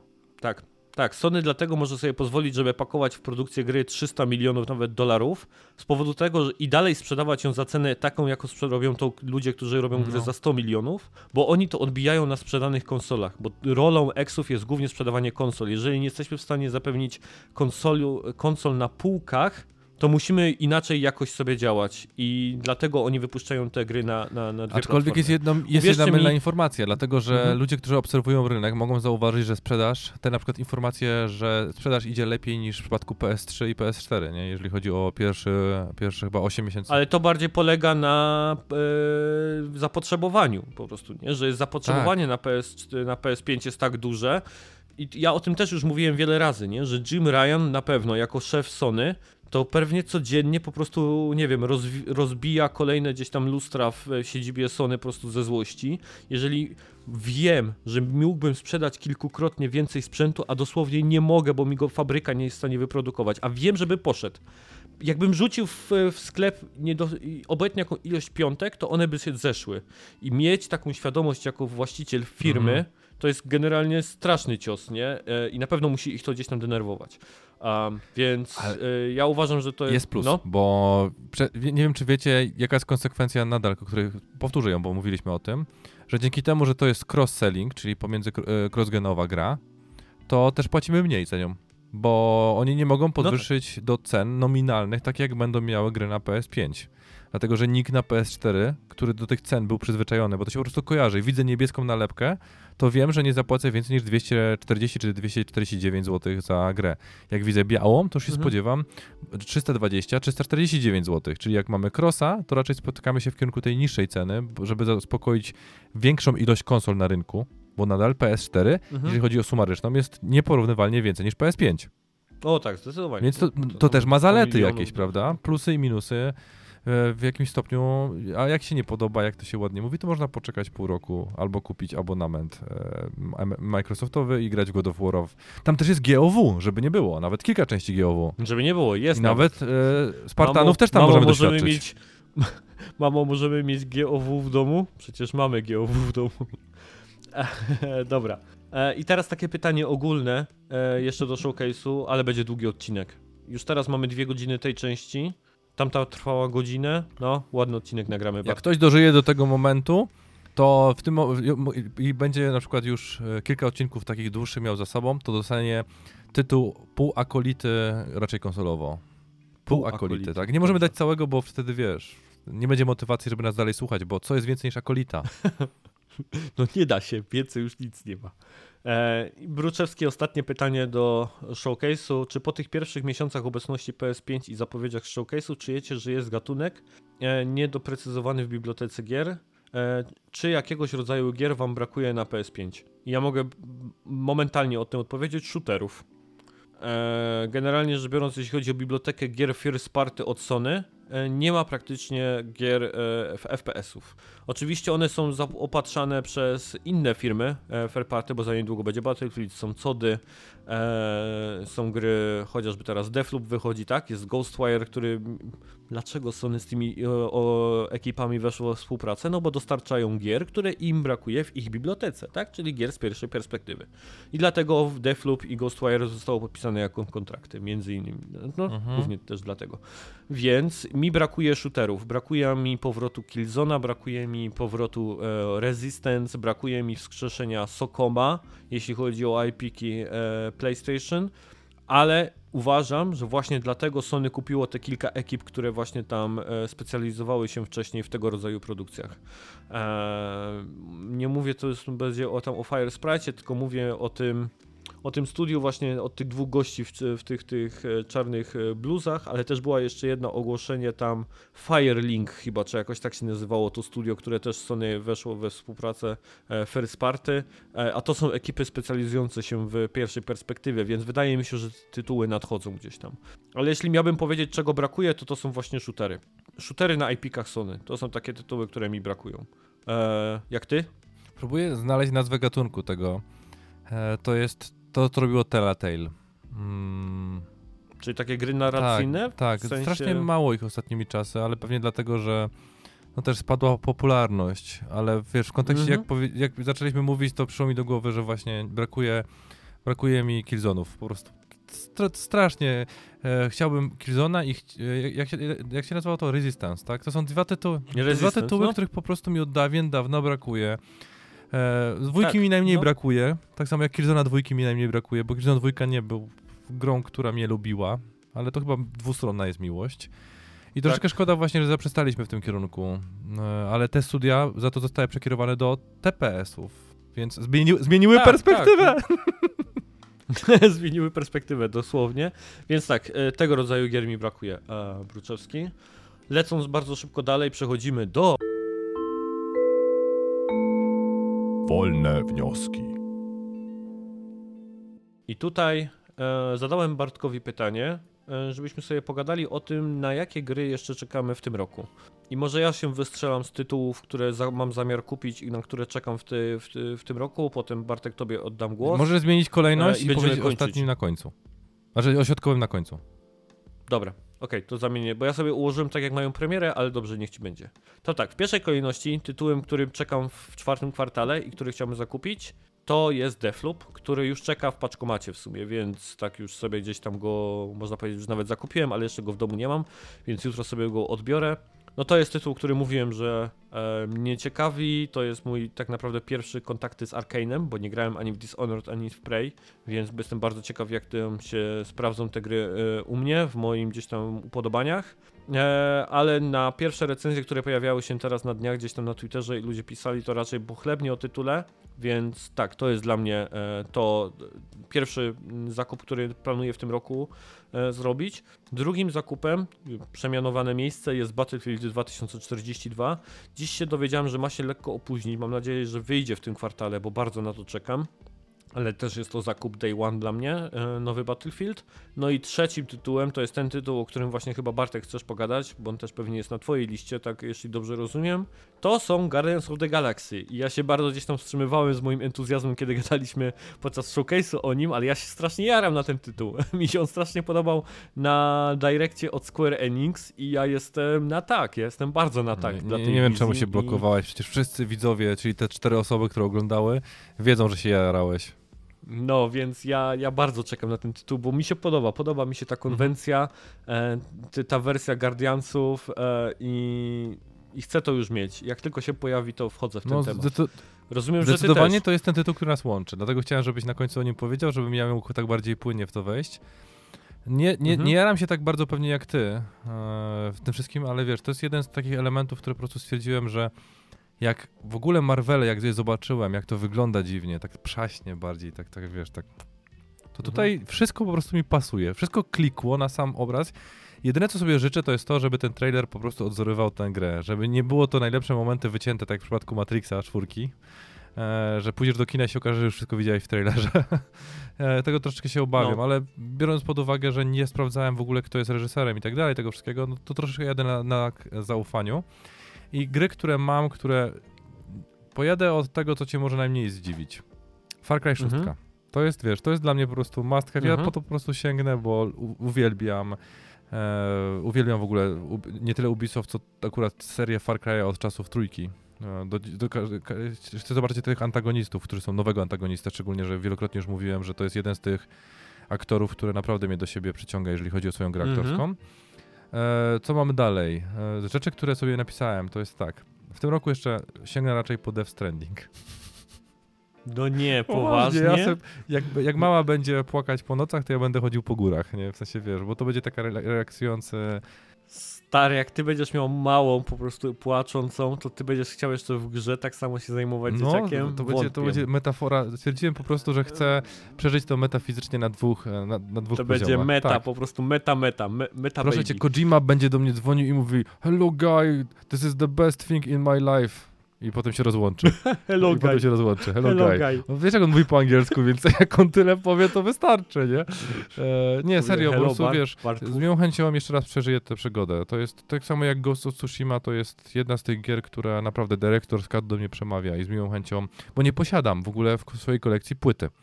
E, Bo kupiłem cyfrową i stwierdziłem teraz, że nadrobię tę tę dziurę. Chciałem mieć zawsze lampę Bobasa, Mhm. który świeci. Teraz będę miał lampę i Bobasa, więc lampa fajnie, że świeci. Taki, taka metafora.